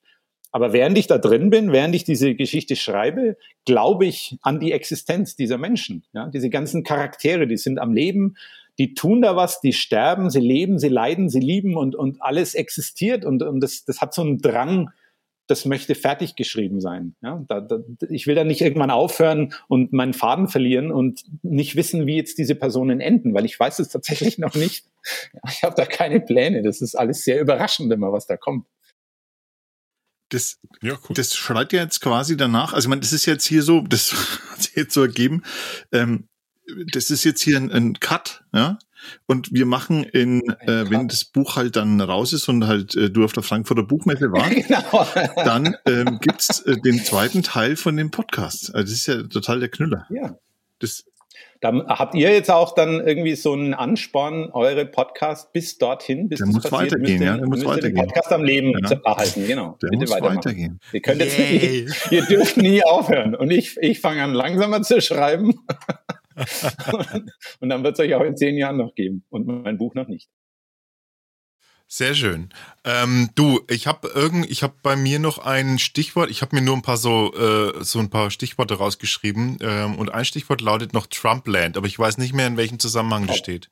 Trumpland. Ja, das war ein, das war ein anderes Buch, was ich irgendwann mal angefangen habe. Das es hatte eben was mit Schreiben zu tun, ne? Ja. Genau, das hatte was mit Schreiben zu tun. Ich habe auch auf Deutsch äh, ich schreibe auch wahnsinnig gerne auf Deutsch, ja. Mhm. Also, äh, nur, wie ich schon vorher erwähnte, da gehen die Gedanken in eine ganz andere Richtung normalerweise. Und das würde jetzt nie dasselbe entstehen wie auf Englisch. Trumpland ist eine Glossensammlung. Und die ist Ah, noch nicht ja. fertig, sondern äh, die, klar, ich meine, ich weiß, ich muss jetzt nicht sagen, durch wen die inspiriert wurde. Ja. Aber die ist jetzt nicht, die ist nicht über den Trump selbst, sondern die ist mehr oder weniger schon ähm, einfach über Erlebnisse, die ich selbst mit dieser Kultur habe. Also die Kultur wird einfach dann unter dem Pseudonym Trumpland zusammen, zusammengefasst. Und da äh, schreibe ich halt dann immer über gewisse Themen, die einen vielleicht so interessieren können. Wie zum Beispiel, ich habe eine Glosse eben über die Mehrsprachigkeit oder die Nicht-Existenz meiner, der Mehrsprachigkeit meiner Kinder. Oder eine, die ich auch sehr witzig finde, ist ein Saunaerlebnis, ja. Äh, Wo ich eben in der Sauna saß und dann kommen diese ganzen bekleideten Menschen halt rein, weil hier zieht sich ja niemand aus. Ja, und der Einzige, der nackt drin sitzt, ist halt der Europäer. Und das sind alles sehr witzige, das sind alles sehr witzige Dinge, die einem so im, im Leben passieren. Oder wenn man zur Schule geht und, und, und da, da geht ja nie jemand anders mit. Ja, da bist du der Einzige, weil ja alle fahren ja zur Schule. Und das, äh, dieses, diese, diese Pläne, die man im Kopf so hat von den Kindern, die mit anderen Kindern zur Schule laufen und dann läufst du jeden Tag so völlig alleine die Straße runter. Das sind alles Dinge, die mich sehr inspiriert haben, eben so kleine Ecken dieser Kultur ein bisschen auszuchecken. Und, und, und äh, das Ergebnis sind halt diese, diese Glossen von Trumpland. Ja, äh, ich, also ich, ich finde auch, äh, ich finde auch, es schreit nach einem zweiten Teil, wenn es dann weitergegangen Auf ist. jeden Fall. Wenn's Und wir sind natürlich, ist, ja. wir sind natürlich gespannt auf die ganzen Geschichten, die du uns dann vor allem mitbringen wirst. Aber wir fragen uns natürlich gleichzeitig auch, nachdem wir das alle jetzt äh, so lang äh, durchgehört haben, fragen wir uns auch, wie lange wird er denn das machen, bevor er merkt, nee, jetzt mache ich doch wieder was anderes. Ja, ne, ich habe schon beschlossen, dass ich das jetzt durchziehe. Zumindest diese fünf Geschichten will ich fertig machen. Und das hat, das hat jetzt, das hat so einen buddhistischen Wert, den ich bisher in meinem Leben eigentlich noch nie erreicht habe, nämlich dass der Weg das Ziel wird. Ja? Weil man ja, Oh, weil man ja oft immer das Gefühl hat, es gab beim Bücherschreiben oder so, das hat keinen Wert. Es sei Mhm. denn, es wird irgendwann mal verlegt und Millionen von Menschen lieben dich. Nur bin ich tatsächlich überhaupt nicht mit dieser Prämisse rangegangen an das Ganze, sondern mir macht das Schreiben unheimlich Spaß. Und ich versuche das eben so auch zu halten, dass, dass ich das, ich schreibe das, weil ich das möchte. Und natürlich soll es gut werden. Und natürlich wäre es schön, wenn irgendwann mehr Leute diese Geschichte lesen und auch gut finden würden, ja. Aber das ist nicht, das war nicht der Anfangspunkt und deswegen wird es auch nicht der Endpunkt sein, sondern ich, ich werde versuchen, diese zehn Jahre, die mich das brauchen wird, also sechs Jahre sind ja schon fast vorbei, diese zehn Jahre eben das durchzuziehen, weil ich das möchte. Und wenn ich dann das geschafft habe, dann sind diese zehn Jahre letzten Endes, das ist schon das Ziel. Also ich bin an sich schon angekommen, egal ob das Ding jemals publiziert wird oder nicht, das ist mir dann am Ende auch egal. aber Oliver, Ja. jetzt, wo wir drei unter uns sind, es hört quasi ja keiner zu. Das hat mir Welli Was? auch versprochen, dass ja keiner zuhört. Was? Sag mir mal ganz, sag doch mal ganz ehrlich, welches Abenteuer schlummert da noch in dir? Ich sehe es ja in deinen Augen, dass das, also dass das noch nicht das Ende ist der Reise. Was für, was für Zweige fangen da schon langsam an zu sprießen in andere Richtungen? Ich, Einen dieser Zweige. Was ist ein, ein, vielleicht ein, vielleicht so ein Hobby, wo du merkst, so, ist eigentlich nur ein Hobby, aber so langsam fängt das Hobby an, langsam immer ne, substanzieller also zu werden. Goldgräber in Alaska wäre doch was, das hattest du noch nicht. Ja, sowas. noch nie, das stimmt. Nein, ich, ich wünschte ja, dass ich dir da jetzt eine tolle Antwort drauf geben könnte, weil natürlich das wäre so der Endpunkt, die, den so alle sich wünschen würden für mich, nicht wahr? Ihr seid das so nett, dass ihr euch das wünscht. Aber es ist tatsächlich so, dass ich, dass ich, ähm, dass ich nie wirklich einen Plan hatte, wo es langgehen sollte. Und an sich hat das Ganze, was ich gemacht habe in meinem Leben, eigentlich nur deswegen funktioniert, weil ich immer genau das genommen habe, was da war. Und weil ich nie, nie das Gefühl hatte, wenn ich jetzt nicht das Ziel erreiche, dann hat mein ganzes Leben keinen Sinn. Ja? Also Können wir meine, das als Lebensweisheit so niederschreiben? ich würde es ger gerne so niederschreiben, weil ich dann auch das, also ich habe, ich merke das halt, wenn ich zurückblicke, ich sage mir gut, ich bin nie der berühmte Theaterregisseur geworden, der, der ich werden wollte. Ich bin nie der Filmregisseur geworden, den ich für mich so im Blick hatte. Ich habe nie bildende Kunst wirklich weitergemacht und bin Maler geworden. Das sind alles Dinge, die irgendwann gestrandet sind. Und trotzdem blicke ich auf mein Leben zurück und sage, ich würde nichts anders machen wollen. Das war alles genau richtig, wie es war. und äh, hat alles tierisch Spaß gemacht. Und ich vermisse diese anderen Status, die man äh, erreichen könnte, die vermisse ich überhaupt nicht. Es gibt kein besseres Schlusswort, es sei denn, Valley hat noch. Nein, nein, da möchte ich nichts hinzufügen. Das ist super. Also, ich bewundere den Mut. Das kann ich nur noch sagen. Ich bewundere den Mut. Ich hätte ihn nicht. Ja, aber das ist super. Und ich danke dir fürs Bewundern. ich, ich, wünsche euch noch einen schönen Abend. Bei euch ist es ja schon Oliver, vielen, vielen Dank für deine, für deine Zeit, die du dir genommen hast. Und ähm, ja, wir freuen uns auf äh, Teil 2. Wunderbar. Hasta la vista, Baby. Servus, ciao. Eine dermaßen abgefahrene Biografie ähm, kenne ich eigentlich immer nur aus dem Fernsehen von irgendwelchen Leuten, die, die ich nicht kenne. Ja? Den kenne ich jetzt. Unglaublich. Also ich, ich hätte es mich nicht getraut. Ich sag's gleich so, wie es ist. Was hast du dich nicht getraut? ich hätte mir nicht getraut, einfach zu sagen, boah, das gefällt mir hier nicht mehr. Ähm, ich gehe jetzt, ich gehe jetzt nach New York mit einer, mit einer bolivianischen Tänzerin. Ja. Äh, also, da hätte ich mir, ich, ich hätte mir 17 Mal in die Hose gemacht, schon vor lauter Angst, dass irgendwas schief geht. Ja. Man, er, er, sagt ja, er sagt ja, dass auch in New York, dass es gar nicht so gefährlich sei und man muss halt wissen, wo man hingeht. Das denke ich mir jedes Mal ähm, ich weiß dann, wenn ich da bin, dass ich da nicht hätte hingehen sollen. Ja, äh, und dann bin ich auch schon abgemurkst wahrscheinlich. Aber ihn scheint es nicht gestört zu haben. Irgendwie. Aber ist es nicht interessant, dass man ähm, äh, das ist wirklich, also ich meine, es ist ja klar, es gibt verschiedene Typen von Menschen. Ne? Die einen, die, die, die total unternehmenslustig sind und, und risikobereit, die anderen, die total auf Absicherung stehen und auf äh, Routine und Gleichmäßigkeit vielleicht einfach auch. Aber ist das nicht spannend auch, wenn du dir überlegst, weil fast jeder guckt sich doch zum Beispiel, sagen wir mal, eine Dokumentation über so Weltenbummler. Die guckt sich doch jeder gerne an. Ja, ich auch, ja. Ja. Und das ist doch schon interessant, ne? Also man, man guckt sich das gern an und, und tut vielleicht so ein bisschen auch so schwelgen. Ach ja, ach, in einem anderen Leben, ach, das hätte mir ja, ach, das hätte mir ja auch schon immer mal gefallen, irgendwie, und denkt sich so, ah, was wäre schon auch toll, oh, ich beneide es schon irgendwie. Ist aber gleichzeitig auch froh, dass man jetzt gerade auf seinem Sofa hockt, das die gleiche ausgesessene Kuhle hat seit 25 Jahren, wo man genau weiß, wie sich das anfühlt. Und das gleiche Bier im gleichen Seidlersglas steht vor einem. Äh, und man schwelgt aber so und denkt sich so, ah ja, das ist das mache ich, mach ich ja irgendwann einmal. Oder ach, wenn ich noch jung wäre. Meistens kommt ja, wenn ich noch jung wäre, date ich das auch machen, weil dann hat man ja gleich in der Schule das Alibi, warum man es jetzt nimmer macht. Ja, das ist mhm. doch das ist spannend. Die einen machen es einfach, auch dann später noch vielleicht. Die sagen von mir aus irgendwann so, zack, jetzt habe ich keinen Bock mehr auf das, was ich mache, jetzt mache ich was anderes, jetzt gehe ich weg oder jetzt bin ich weg. Und tun es einfach, schwelgen, haben vielleicht vorher auch geschwelgt, sehen dann eine Reportage und entscheiden sich von einer Sekunde auf die nächste, wie ich Baguettes und morgen bin ich weg.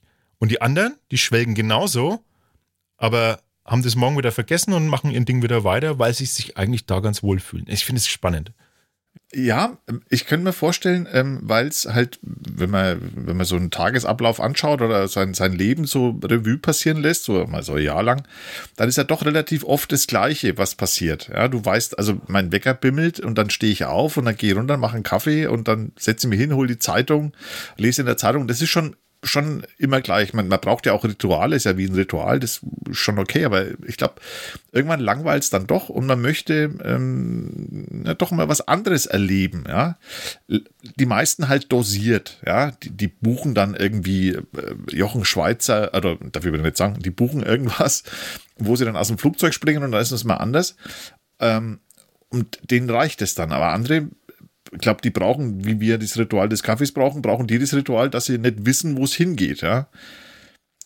Deshalb, glaube ich, haben auch so, ähm, so, so Reise, also so, so Reisefilme und so weiter, so, so, ein, so ein Erfolg im Moment, ähm, weil Leute stellvertretend für die Sofahocker ähm, dann äh, die Reise machen und man mhm. kann sich ein wenig mitgruseln mhm. und ein wenig mitfiebern und so.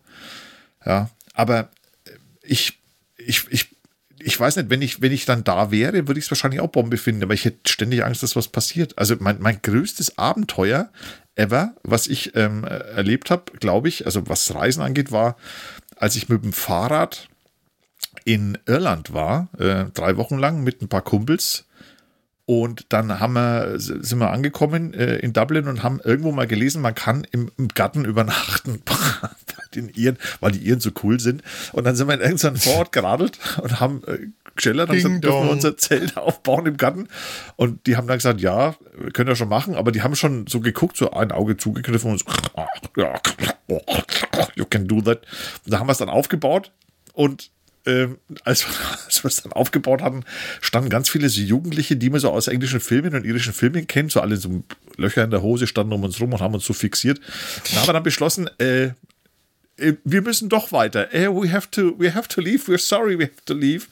Und dann haben wir gesagt, äh, bleiben wir nett, wer weiß, was die mit uns machen nachts. Und dann sind wir, haben wir wieder zusammengepackt, alles wieder aufs Fahrrad, das ganze Zelt, sind losgefahren, haben erstmal nicht aus Dublin rausgefunden, was schon mal ein wenig blöd war, es wurde immer dunkler. Und dann sind wir wirklich im Finstern auf der falschen Straßenseite, also links halt, rumgefahren und haben dann noch ein Hostel gesucht und sind dann wirklich um 5 vor 22 Uhr in das Hostel und haben da noch ähm, dann äh, eine Übernachtung bekommen. Und diese Fahrt durchs dunkle Irland oder Dublin Suburbs, das war das größte Abenteuer ever, weil ich gedacht habe, wir verschimmeln jetzt hier bestimmt. Und das hat mir eigentlich schon gereicht, erst einmal für ein paar Jahre. Ja. es gibt, also solche Geschichten hat echt jeder, ne? Ich war, äh, ich war mal in Venezuela ähm, und klar. Und da gab es eine, da gab's eine Fahrt zurück zum, zum Flughafen und dann hat, ähm, dann haben in äh, Caracas, haben dann, äh, gab es einen Streik und da war die Brücke, die einzige Brücke, die das verbindet zu dem Flughafen, war gesperrt von Omnibusfahrern und Lkw-Fahrern irgendwie. Die haben die, haben die gesperrt. Und ähm, das ist alles so ein ganz kritisches Gebiet gewesen. Also da war damals, als wir waren, war Caracas äh, die ich sage übrigens Caracas, weil die das so sagen, ne? Wir sagen ja Caracas, aber die, die sagen halt Caracas. Ich kenne nur die, die, äh, die, die ähm, Pronunciation, wollte sagen, die, die Ausdrucksweise von äh, Vico Toriani. Kennst ja. du den auch? Nee. Das gibt's ein Lied. Gibt's den ich, Song, ich, Caracas. Nee, Oder? Das Lied heißt Pedro aus Caracas. Da, da, da, da, da, da. Äh, und auf Caracas, was reimt sich da? Was reimt sich auf Caracas? Caracas reimt sich, äh, äh, weiß ich nicht. Sag. Ananas. Ach, come okay. on. Ja, ja, ist echt so. Jetzt du wieder. Also Caracas, komm. Genau, und da war die da war diese Brücke, und da war damals war das die, äh, die Stadt mit den meisten, äh, die gefährlichste Stadt der Welt war das damals. Ich glaube mit, mit äh, Mexico City irgendwie zusammen oder einem, einem, oder einem Teil von Mexico City. Ah. Das wird ja auch ganz gerne wenig überschätzt. Aber äh, da, da war das so. Und dann, dann hat uns der, der Guide in so einem Pickup ähm, so was so ein, so ein Allrad-Toyota-Ding hinten reingeworfen. Und ähm, dann sind wir da losgefahren, durchgefahren. Und dann hat er mal gesagt, Köpfe unter, unten halten, weil er muss jetzt durch die Favelas fahren und ähm, weil die Brücke gesperrt ist, muss jetzt quasi unten durchfahren und dann gibt es da eine Möglichkeit, an noch einer alten Brücke drüber zu kommen. Ähm, das da dauert ewig lang, weil man da so Serpentinen runden und wieder hochfahren und so weiter. Er hat gesagt, Köpfe unten halten, Köpfe unten halten. Und dann ist, ist der da gefahren und das war, also da muss ich sagen, das, da, da war das auch so, wo wir dann gesagt haben, wir so Köpfe unterhalten. Und dann hat er gesagt, naja, äh, die Feuer, also die schießen auf Langeweile einfach gern auf Autos, die sie nicht kennen. What? Ja. Da warst du. Ja, und dann sind wir da durchgefahren und äh, haben es wirklich dann, da hat er mal, hat er mal telefoniert mit dem, ähm, mit, dem, mit dem Flughafen, dass die die Maschine noch anhalten, also zurückhalten, weil das dann natürlich zeitlich alles nicht mehr äh, gepasst hat. Und dann haben die dreimal haben die, die, hat er die angerufen, da haben, hat dafür gesorgt, dass die Maschine nicht startet. und, und dann ist es äh, dann ist es gerade noch mal so gut gegangen. Da wäre ich niemals eingestiegen, niemals. Ja, es war echt abgefahren. Und es sind so, so Geschichten, die, naja, aber da bleibt ja nichts anderes übrig. Du musst einfach, du musst da ja einfach nur durch. Was willst du denn da machen? Ja. Genauso, wenn es den, wenn's in Venezuela äh, im Urwald unterwegs bist, diese Serpentinen da fährst, äh, das siehst du, die so, also die Straßen nicht größer sind, als das Auto breit ist. Und dann hupen die einfach immer in der Hoffnung, dass der, der entgegenkommt, das schon hört und rechtzeitig irgendwie ranfährt oder so und fahren da wie die gesenkten Teufel, fahren die da entlang. Das war ohne Scheiß, das war der Moment, wo ich dachte, jetzt kann einfach es jeden Moment vorbei sein. Und zwar nicht irgendwie jetzt übertrieben gedacht, sondern so richtig mit dem Bewusstsein, ich bin jetzt hier drin, ich kann nicht raus, es, es geht auch, ich kann ja auch nichts machen, ich kann nicht einfach weg oder so. Ähm, und der fährt da und macht Überholmanöver und sieht keine zehn Meter weit und dann kommt die Kurve und es könnte sein, dass da jetzt einfach gerade ein Laster hinter der Kurve ist. Und dann wird halt einfach immer guckt, bö, bö, bö, bö, bö, und wenn die quasi, wenn die quasi nichts hören und niemand zurückhupt, dann wird, wird wohl schon frei sein. Um Gottes Willen. Also das, aber was du, äh, äh, das habe ich ganz schweißnasse Hände jetzt. Ähm, aber weil, weil unser Olli ja in Ohio sitzt, warst du schon mal in den USA auch? Also in, in äh, den Vereinigten Staaten äh, von Amerika? Wie ich ja in, im Talk schon erwähnt hatte, haben, waren wir in, äh, auch in New York, vier Tage. Ach stimmt, hast du ja erzählt. Ach, ich bin nicht zugehört. Bei dir, hab du immer nicht zu. Ich habe Verwandtschaft da drüben. Meine, meine Tante äh, ist in, in Richmond, Virginia. Also in Virginia und das ist ja quasi nahe, nahe Washington DC, nahe New York, also alles Ostküste halt da. Und dann haben wir da einen, ähm, nach New York an, äh, sind wir da hingefahren und haben sie besucht und sind dann eben weiter nach Norden, Maine äh, und haben dann so den Indian Summer dort ähm, erlebt. Das war sehr schön. Aber in, in New York selbst, ich habe es ja schon gesagt, es ist echt abgefahren, wie das pulsiert. Wir waren da in einem, in einem Hotel einquartiert. Das war das günstigste, also vom Preis leist, also hat uns die bei dem, von dem Reisebüro zumindest gesagt, also das besseres Preis-Leistungsverhältnis kriegt man nicht so. Und haben wir uns gedacht, naja, ist ja super. Also so Hotel mitten, das ist Penn Station, weiß nicht, ob du Penn Station kennst. Das ist mittendrin, wirklich mitten äh, drin. Und ähm, haben dann dort äh, in dieses Hotel gegangen und es ist halt so ein riesiger Block. Einfach so ein riesiger, also ich glaube, das Hotel war ein ganzer Block gefühlt.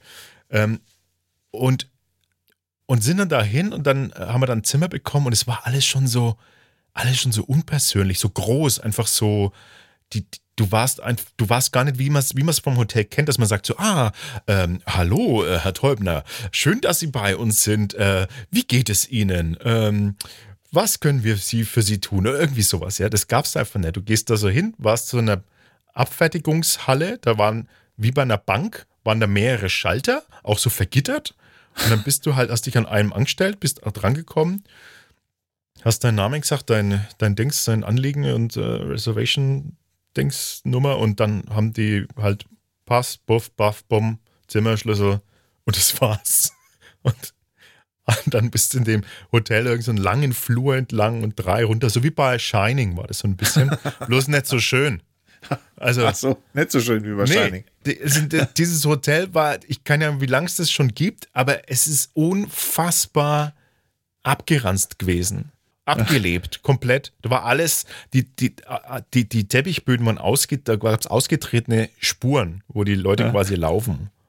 Sowas sagen? könnte man gar nicht mehr vermieten bei uns. Nee, das gar nicht. Und dann waren wir in so einem Zimmer, das war so, so ein Eckzimmer, Randzimmer. Ja, das war, es war das gradlichste, was ich seit, also ich weiß nicht, ob ich jemals so ein gradliches Zimmer erlebt habe.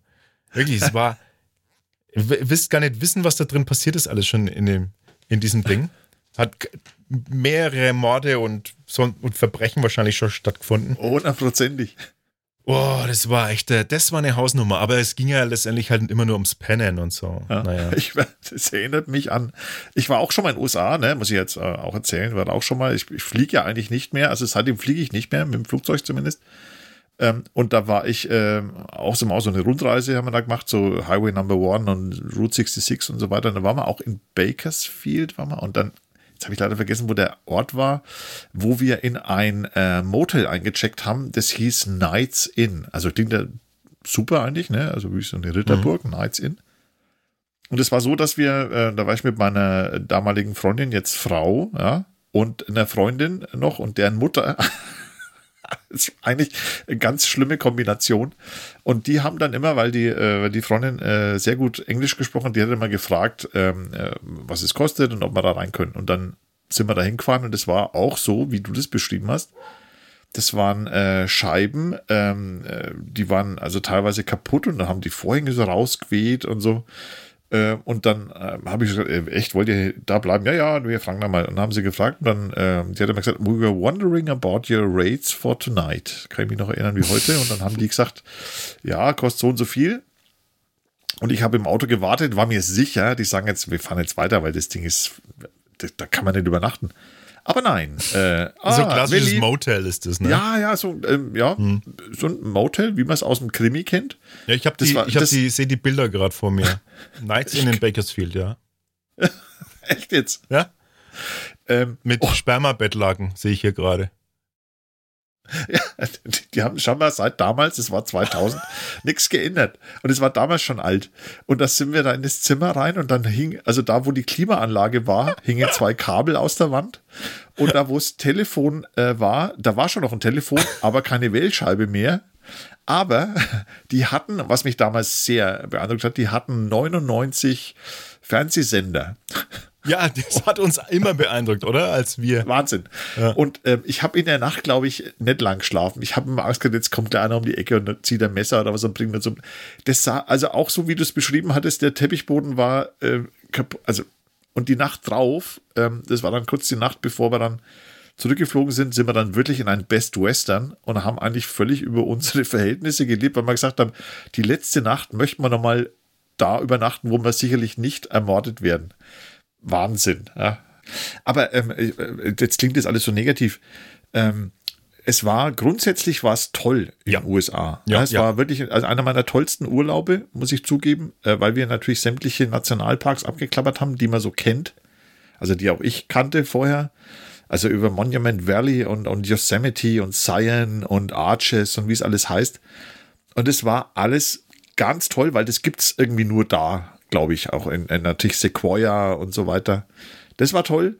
Ähm, und ähm, was auch mega beeindruckend war, fand ich, als wir in Las Vegas, waren wir natürlich auch, waren, ähm, und ich als Maler war natürlich da besonders begeistert. Wir waren im äh, Venetian, äh, doch genau, Venetian hieß es.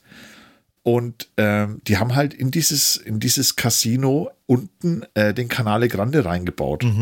Ähm, und sowas habe ich in meinem Leben noch nicht gesehen damals und auch nie wieder. Also sowas Gigantomanisches, wo dann wirklich Gondolieres auf der Gondel, die haben O Sole Mio gesungen und haben die Leute rumgefahren und das war echt, das war nicht irgendwie so ein Rinnsal, sondern das war, das war richtig, das war der Canale Grande mit dem Dogenpalast.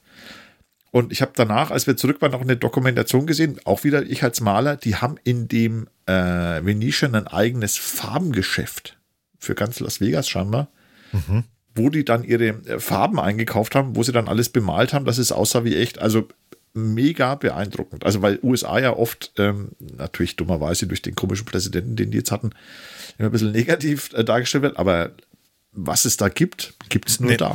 Das können sie einfach. Also was sie können, ist natürlich ähm, Entertainment und in zwar in jede, in jede Richtung. Also es gibt einfach, es gibt weltweit, ist meine feste Überzeugung, gibt es kein anderes Land, das da mithalten kann in Bezug auf Entertainment. Weil äh, auch hier, ich meine, klar, hast, haben wir in, in Florida Universal Studios gemacht und ähm, ich meine, wenn du, wenn du das mal erlebst, das kann man jetzt drüber diskutieren, ob man das, ob einem das gefällt oder nicht, aber ich fand allein schon so extrem beeindruckend, wie die es schaffen, irgendwie 300 Menschen anstehen zu lassen, ohne dass jemand mürrisch ist, weil er anstehen muss.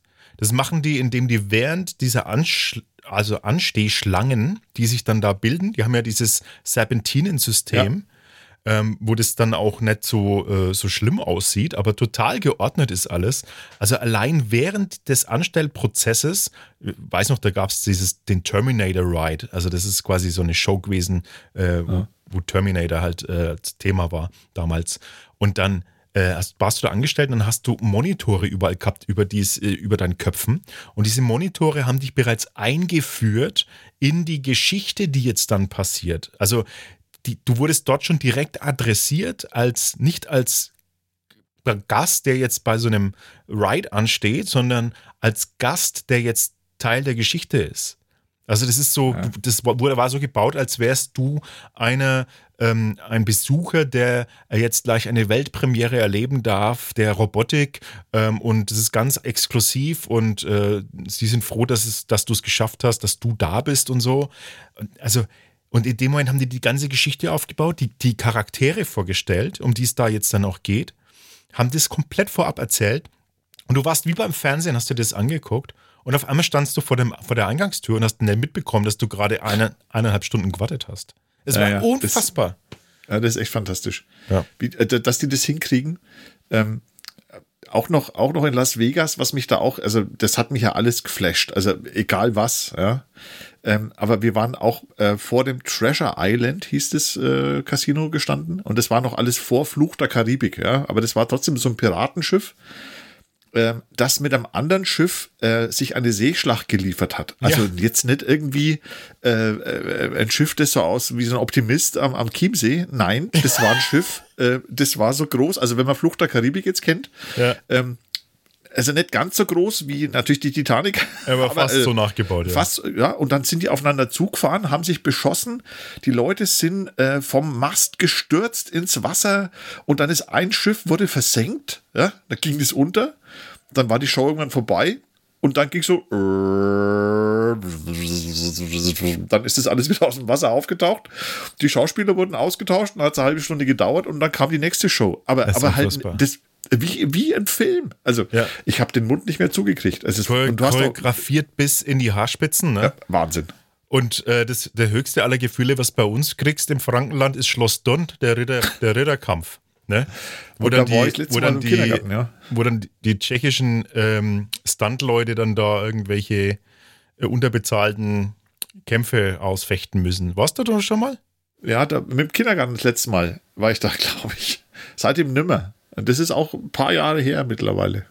Ja, aber das, ja, aber das ist halt USA, äh, wie gesagt, und deshalb verstehe ich natürlich auch die Faszination, also die den Olli jetzt da äh, begriffen hat, darüber zu gehen. Aber ich würde halt da gerne rübergehen mit einer Tasche, vielen Taschen voll Geld und halt einfach alles mal angucken. Aber der ist darüber mit nicht viel. Und wie gesagt, ich, ich Hut ab, ich habe Gänsehaut immer noch, wenn ich daran denke, was der alles angestellt hat. Aber so muss man es wahrscheinlich einfach machen. Äh, man muss einfach, äh, wenn, wenn die eine Straße zu Ende ist, dann muss man einfach die Richtung wechseln und auf die andere einbiegen. Ne? Das ist aber schön gesagt jetzt. Ja. So, es gibt Leute, die, die haben bis hierhin jetzt angehört. Weißt du warum? Weil Nee. die, weil die bisher hierhin jetzt Angst hatten, dass sie jetzt noch irgendwie äh, was Geiles hinten raus verpassen. Das ist doch, da gibt's, da gibt's doch eine bestimmte Bezeichnung dafür, für so ein Syndrom, dass man nicht aufhören kann, weil man Angst hat, was Geiles zu verpassen. Aha. Es gibt, es gibt auch Menschen, die, die lesen, fangen an, ein Buch zu lesen ähm, und lesen zehn Seiten und wissen nach zehn Seiten, das ist der größte Schrott, den ich jemals gelesen habe. Und statt es einfach wegzulegen, um was Neues zu lesen, lesen sie weiter, weil sie nicht, weil sie es nicht nicht lesen können. Weil sie unbedingt wissen müssen, wie das weitergeht. Und ich habe, und ich habe, und da möchte ich jetzt, äh, da möchte ich jetzt, und da möchte ich jetzt auch die belohnen, die bis, hin, bis jetzt dran geblieben sind. Ich habe nämlich noch einen Bonus-Content. Ich habe nämlich einen Film gesehen. Und ich möchte über den Film ganz kurz sprechen und möchte ihn euch äh, ans Herz legen als einen der grottigsten Filme aller Zeiten. Und dieser Film ähm, heißt, ich habe schon wieder vergessen, Sharknator heißt der. Nein, stimmt gar nicht. Er heißt Sharknado. Sharknado. Kennst du den Film? Ein sehr guter Freund von mir hat davon erzählt. Also, Sharknado ist, äh, ist, ist äh, ein Highlight der Filmgeschichte. Ähm, ich ich erkläre vielleicht in einem Satz kurz, vielleicht waren es auch zwei, was, was darin passiert. Ein Tornado fegt übers Meer, saugt Haie auf und wirft diese über eine Großstadt ab. So, so ein Quatsch. Echt, das ist unglaublich. Und die Haie wirbeln quasi dann da so mit dem Tornado halt äh, übers Land. Ähm, also mit, die bleiben, die sind in dem Tornado und wirbeln so übers Land. Und äh, wenn du dann zufällig neben dem Tornado bist, dann kann es sein, dass da so ein Hai vorbeifliegt, dich packt und fr frisst und weiter wirbelt. Das ist die Geschichte von Sharknado und äh, das ist eine Filmreihe. Was? Es gab, ja, ja, es gibt. ein Äh, Schmarrn, echt. es gibt mindestens fünf oder so davon. Und äh, der Witz dabei ist, äh, dass der Film ist so, sch so schlecht, also der ist so, der ist in allen Belangen so schlecht, dass es, so, dass es super schnell zum Kult wurde. Und ähm, ratzfatz natürlich dann äh, die nächsten Folgen nachgedreht wurden. Also der ist quasi durch, sein, durch, seinen, durch seine Schrottigkeit zum Kult geworden. Das passiert nicht das erste Mal im Filmbusiness. Und äh, dann hat man einfach ganz ordentlich nachgedreht. Es ist wirklich, es ist ein Highlight der Filmszene. Man, äh, man hat kein Budget gehabt für, für irgendwie große, große Aufnahmen mit Weitwinkel oder, oder, oder Totalen. Das, ne, weil sonst hätte man ja das Set, ein Set bauen müssen und irgendwie Setting verwenden müssen irgendwo oder Drehgenehmigungen im großen Stil einholen müssen. Was hat man gemacht? Man geht einfach ganz nah ständig an die Leute ran, also macht ständig nur Close-ups von den Schauspielern, ne? nur die Gesichter. Dann sieht man die Hintergründe nicht. Und dann wackelt man mit der Kamera hin und her und schreit. Und dann hat man eigentlich die Hälfte des Films damit gedreht. Das ist. Und, und jetzt pass auf, jetzt kommt aber das, der Bonus-Content und das möchte ich jetzt auch für dich ein Bonus-Content machen. Ich möchte hiermit eine offizielle äh, Anregung stellen. Ich bin ja nicht Mitglied äh, mehr beim Artischock-Verein, dem, mit dem ihr das macht, ne? Ja. Aber ich möchte trotzdem als Außenstehender ein, eine, einfach eine, äh, eine Idee mit einbringen und ich möchte die Idee mit einbringen, dass ihr einen, einen Schrottfilm-Marathon macht. Marathon gleich. Ja, und zwar funktioniert es folgendermaßen. Ihr besorgt euch, sagen wir mal, zehn Schrottfilme. Ja, oder? Mhm. 15. So richtige Schrott, Schrottfilme. Also so, die, die auch nichts mehr kosten oder so. Ja. Ich hätte da ein paar Empfehlungen gleich noch zur Hand. Und dann, ähm, dann macht ihr, äh, dann macht ihr das Open Air, das macht man draußen, ne? Irgendwie ja. im Sommer. Äh, so Open Air-Ding. Und dann bekommt jeder, äh, bekommt so, einen, so eine Mini-LED-Lampe, so eine rote. Und dann wird der Film eingespielt, der erste Film eingespielt. Und wenn man es, also jeder, der es nimmer aushält, macht das Lembler an und klemmt sich an seinen Stuhl. Ne? Und wenn, und pass auf, wenn über 50 Prozent Lembler an sind, dann wird der Film gestoppt, egal wo er sich gerade befindet, und der nächste Schrottfilm wird eingelegt. und dann haben die Zuschauer quasi eine Möglichkeit zu sagen, ich kann nimmer, ich kann ja. nimmer, es geht nimmer bitte, bitte, das, bitte weiter. Ja, und dann kommt der, kommt der nächste dran. Und die Frage ist dann natürlich, wie weit äh, geht es an dem Abend? Kann es sein, dass vielleicht, dass man nur zwei Filme anschaut, weil, ne, weil, weil die doch so super sind. Weil sie ja. vielleicht einfach von dem Typ sind, dass sie sagen, ich muss immer weiter schauen, ich kann nicht aufhören. Ne? Oder vielleicht äh, reichen auch die 15 Filme gar nicht aus und der Abend hört halt ein wenig eher auf und klingt ein wenig mit Musik noch aus. Ist das eine Idee? Die große ähm, Schrottfilm-Sommerfilmnacht. Ich muss da mal drüber nachdenken. Also Aber ich, ich glaube. Also auf ja, Anhieb findest du doch das schon gut, oder? Auf Anhieb muss ich das, äh, ich muss auf Anhieb drüber nachdenken. Und ich finde, ich sollte da jetzt mal ein paar Wochen drüber nachdenken. Ach, come on. Die große Schrottfilmnacht. Naja, ich fand die Idee voll super. Ja, okay. Ja, ich, ich denke mal drüber nach. So, aber jetzt haben wir äh, wirklich äh, total viel Bonus-Content generiert und alle, äh, die jetzt noch dran geblieben sind, die belohnen wir jetzt äh, mit dem Abspann, würde ich sagen. Voll cool. Es war schön, Willi. Wir haben nächstes Mal natürlich auch wieder Talk-Gästinnen und Talk-Gäste. Wir verraten aber noch nicht wen, aber es wird immer spannender. Bleibt uns treu. Bis zum nächsten Mal. Ciao. Bussi.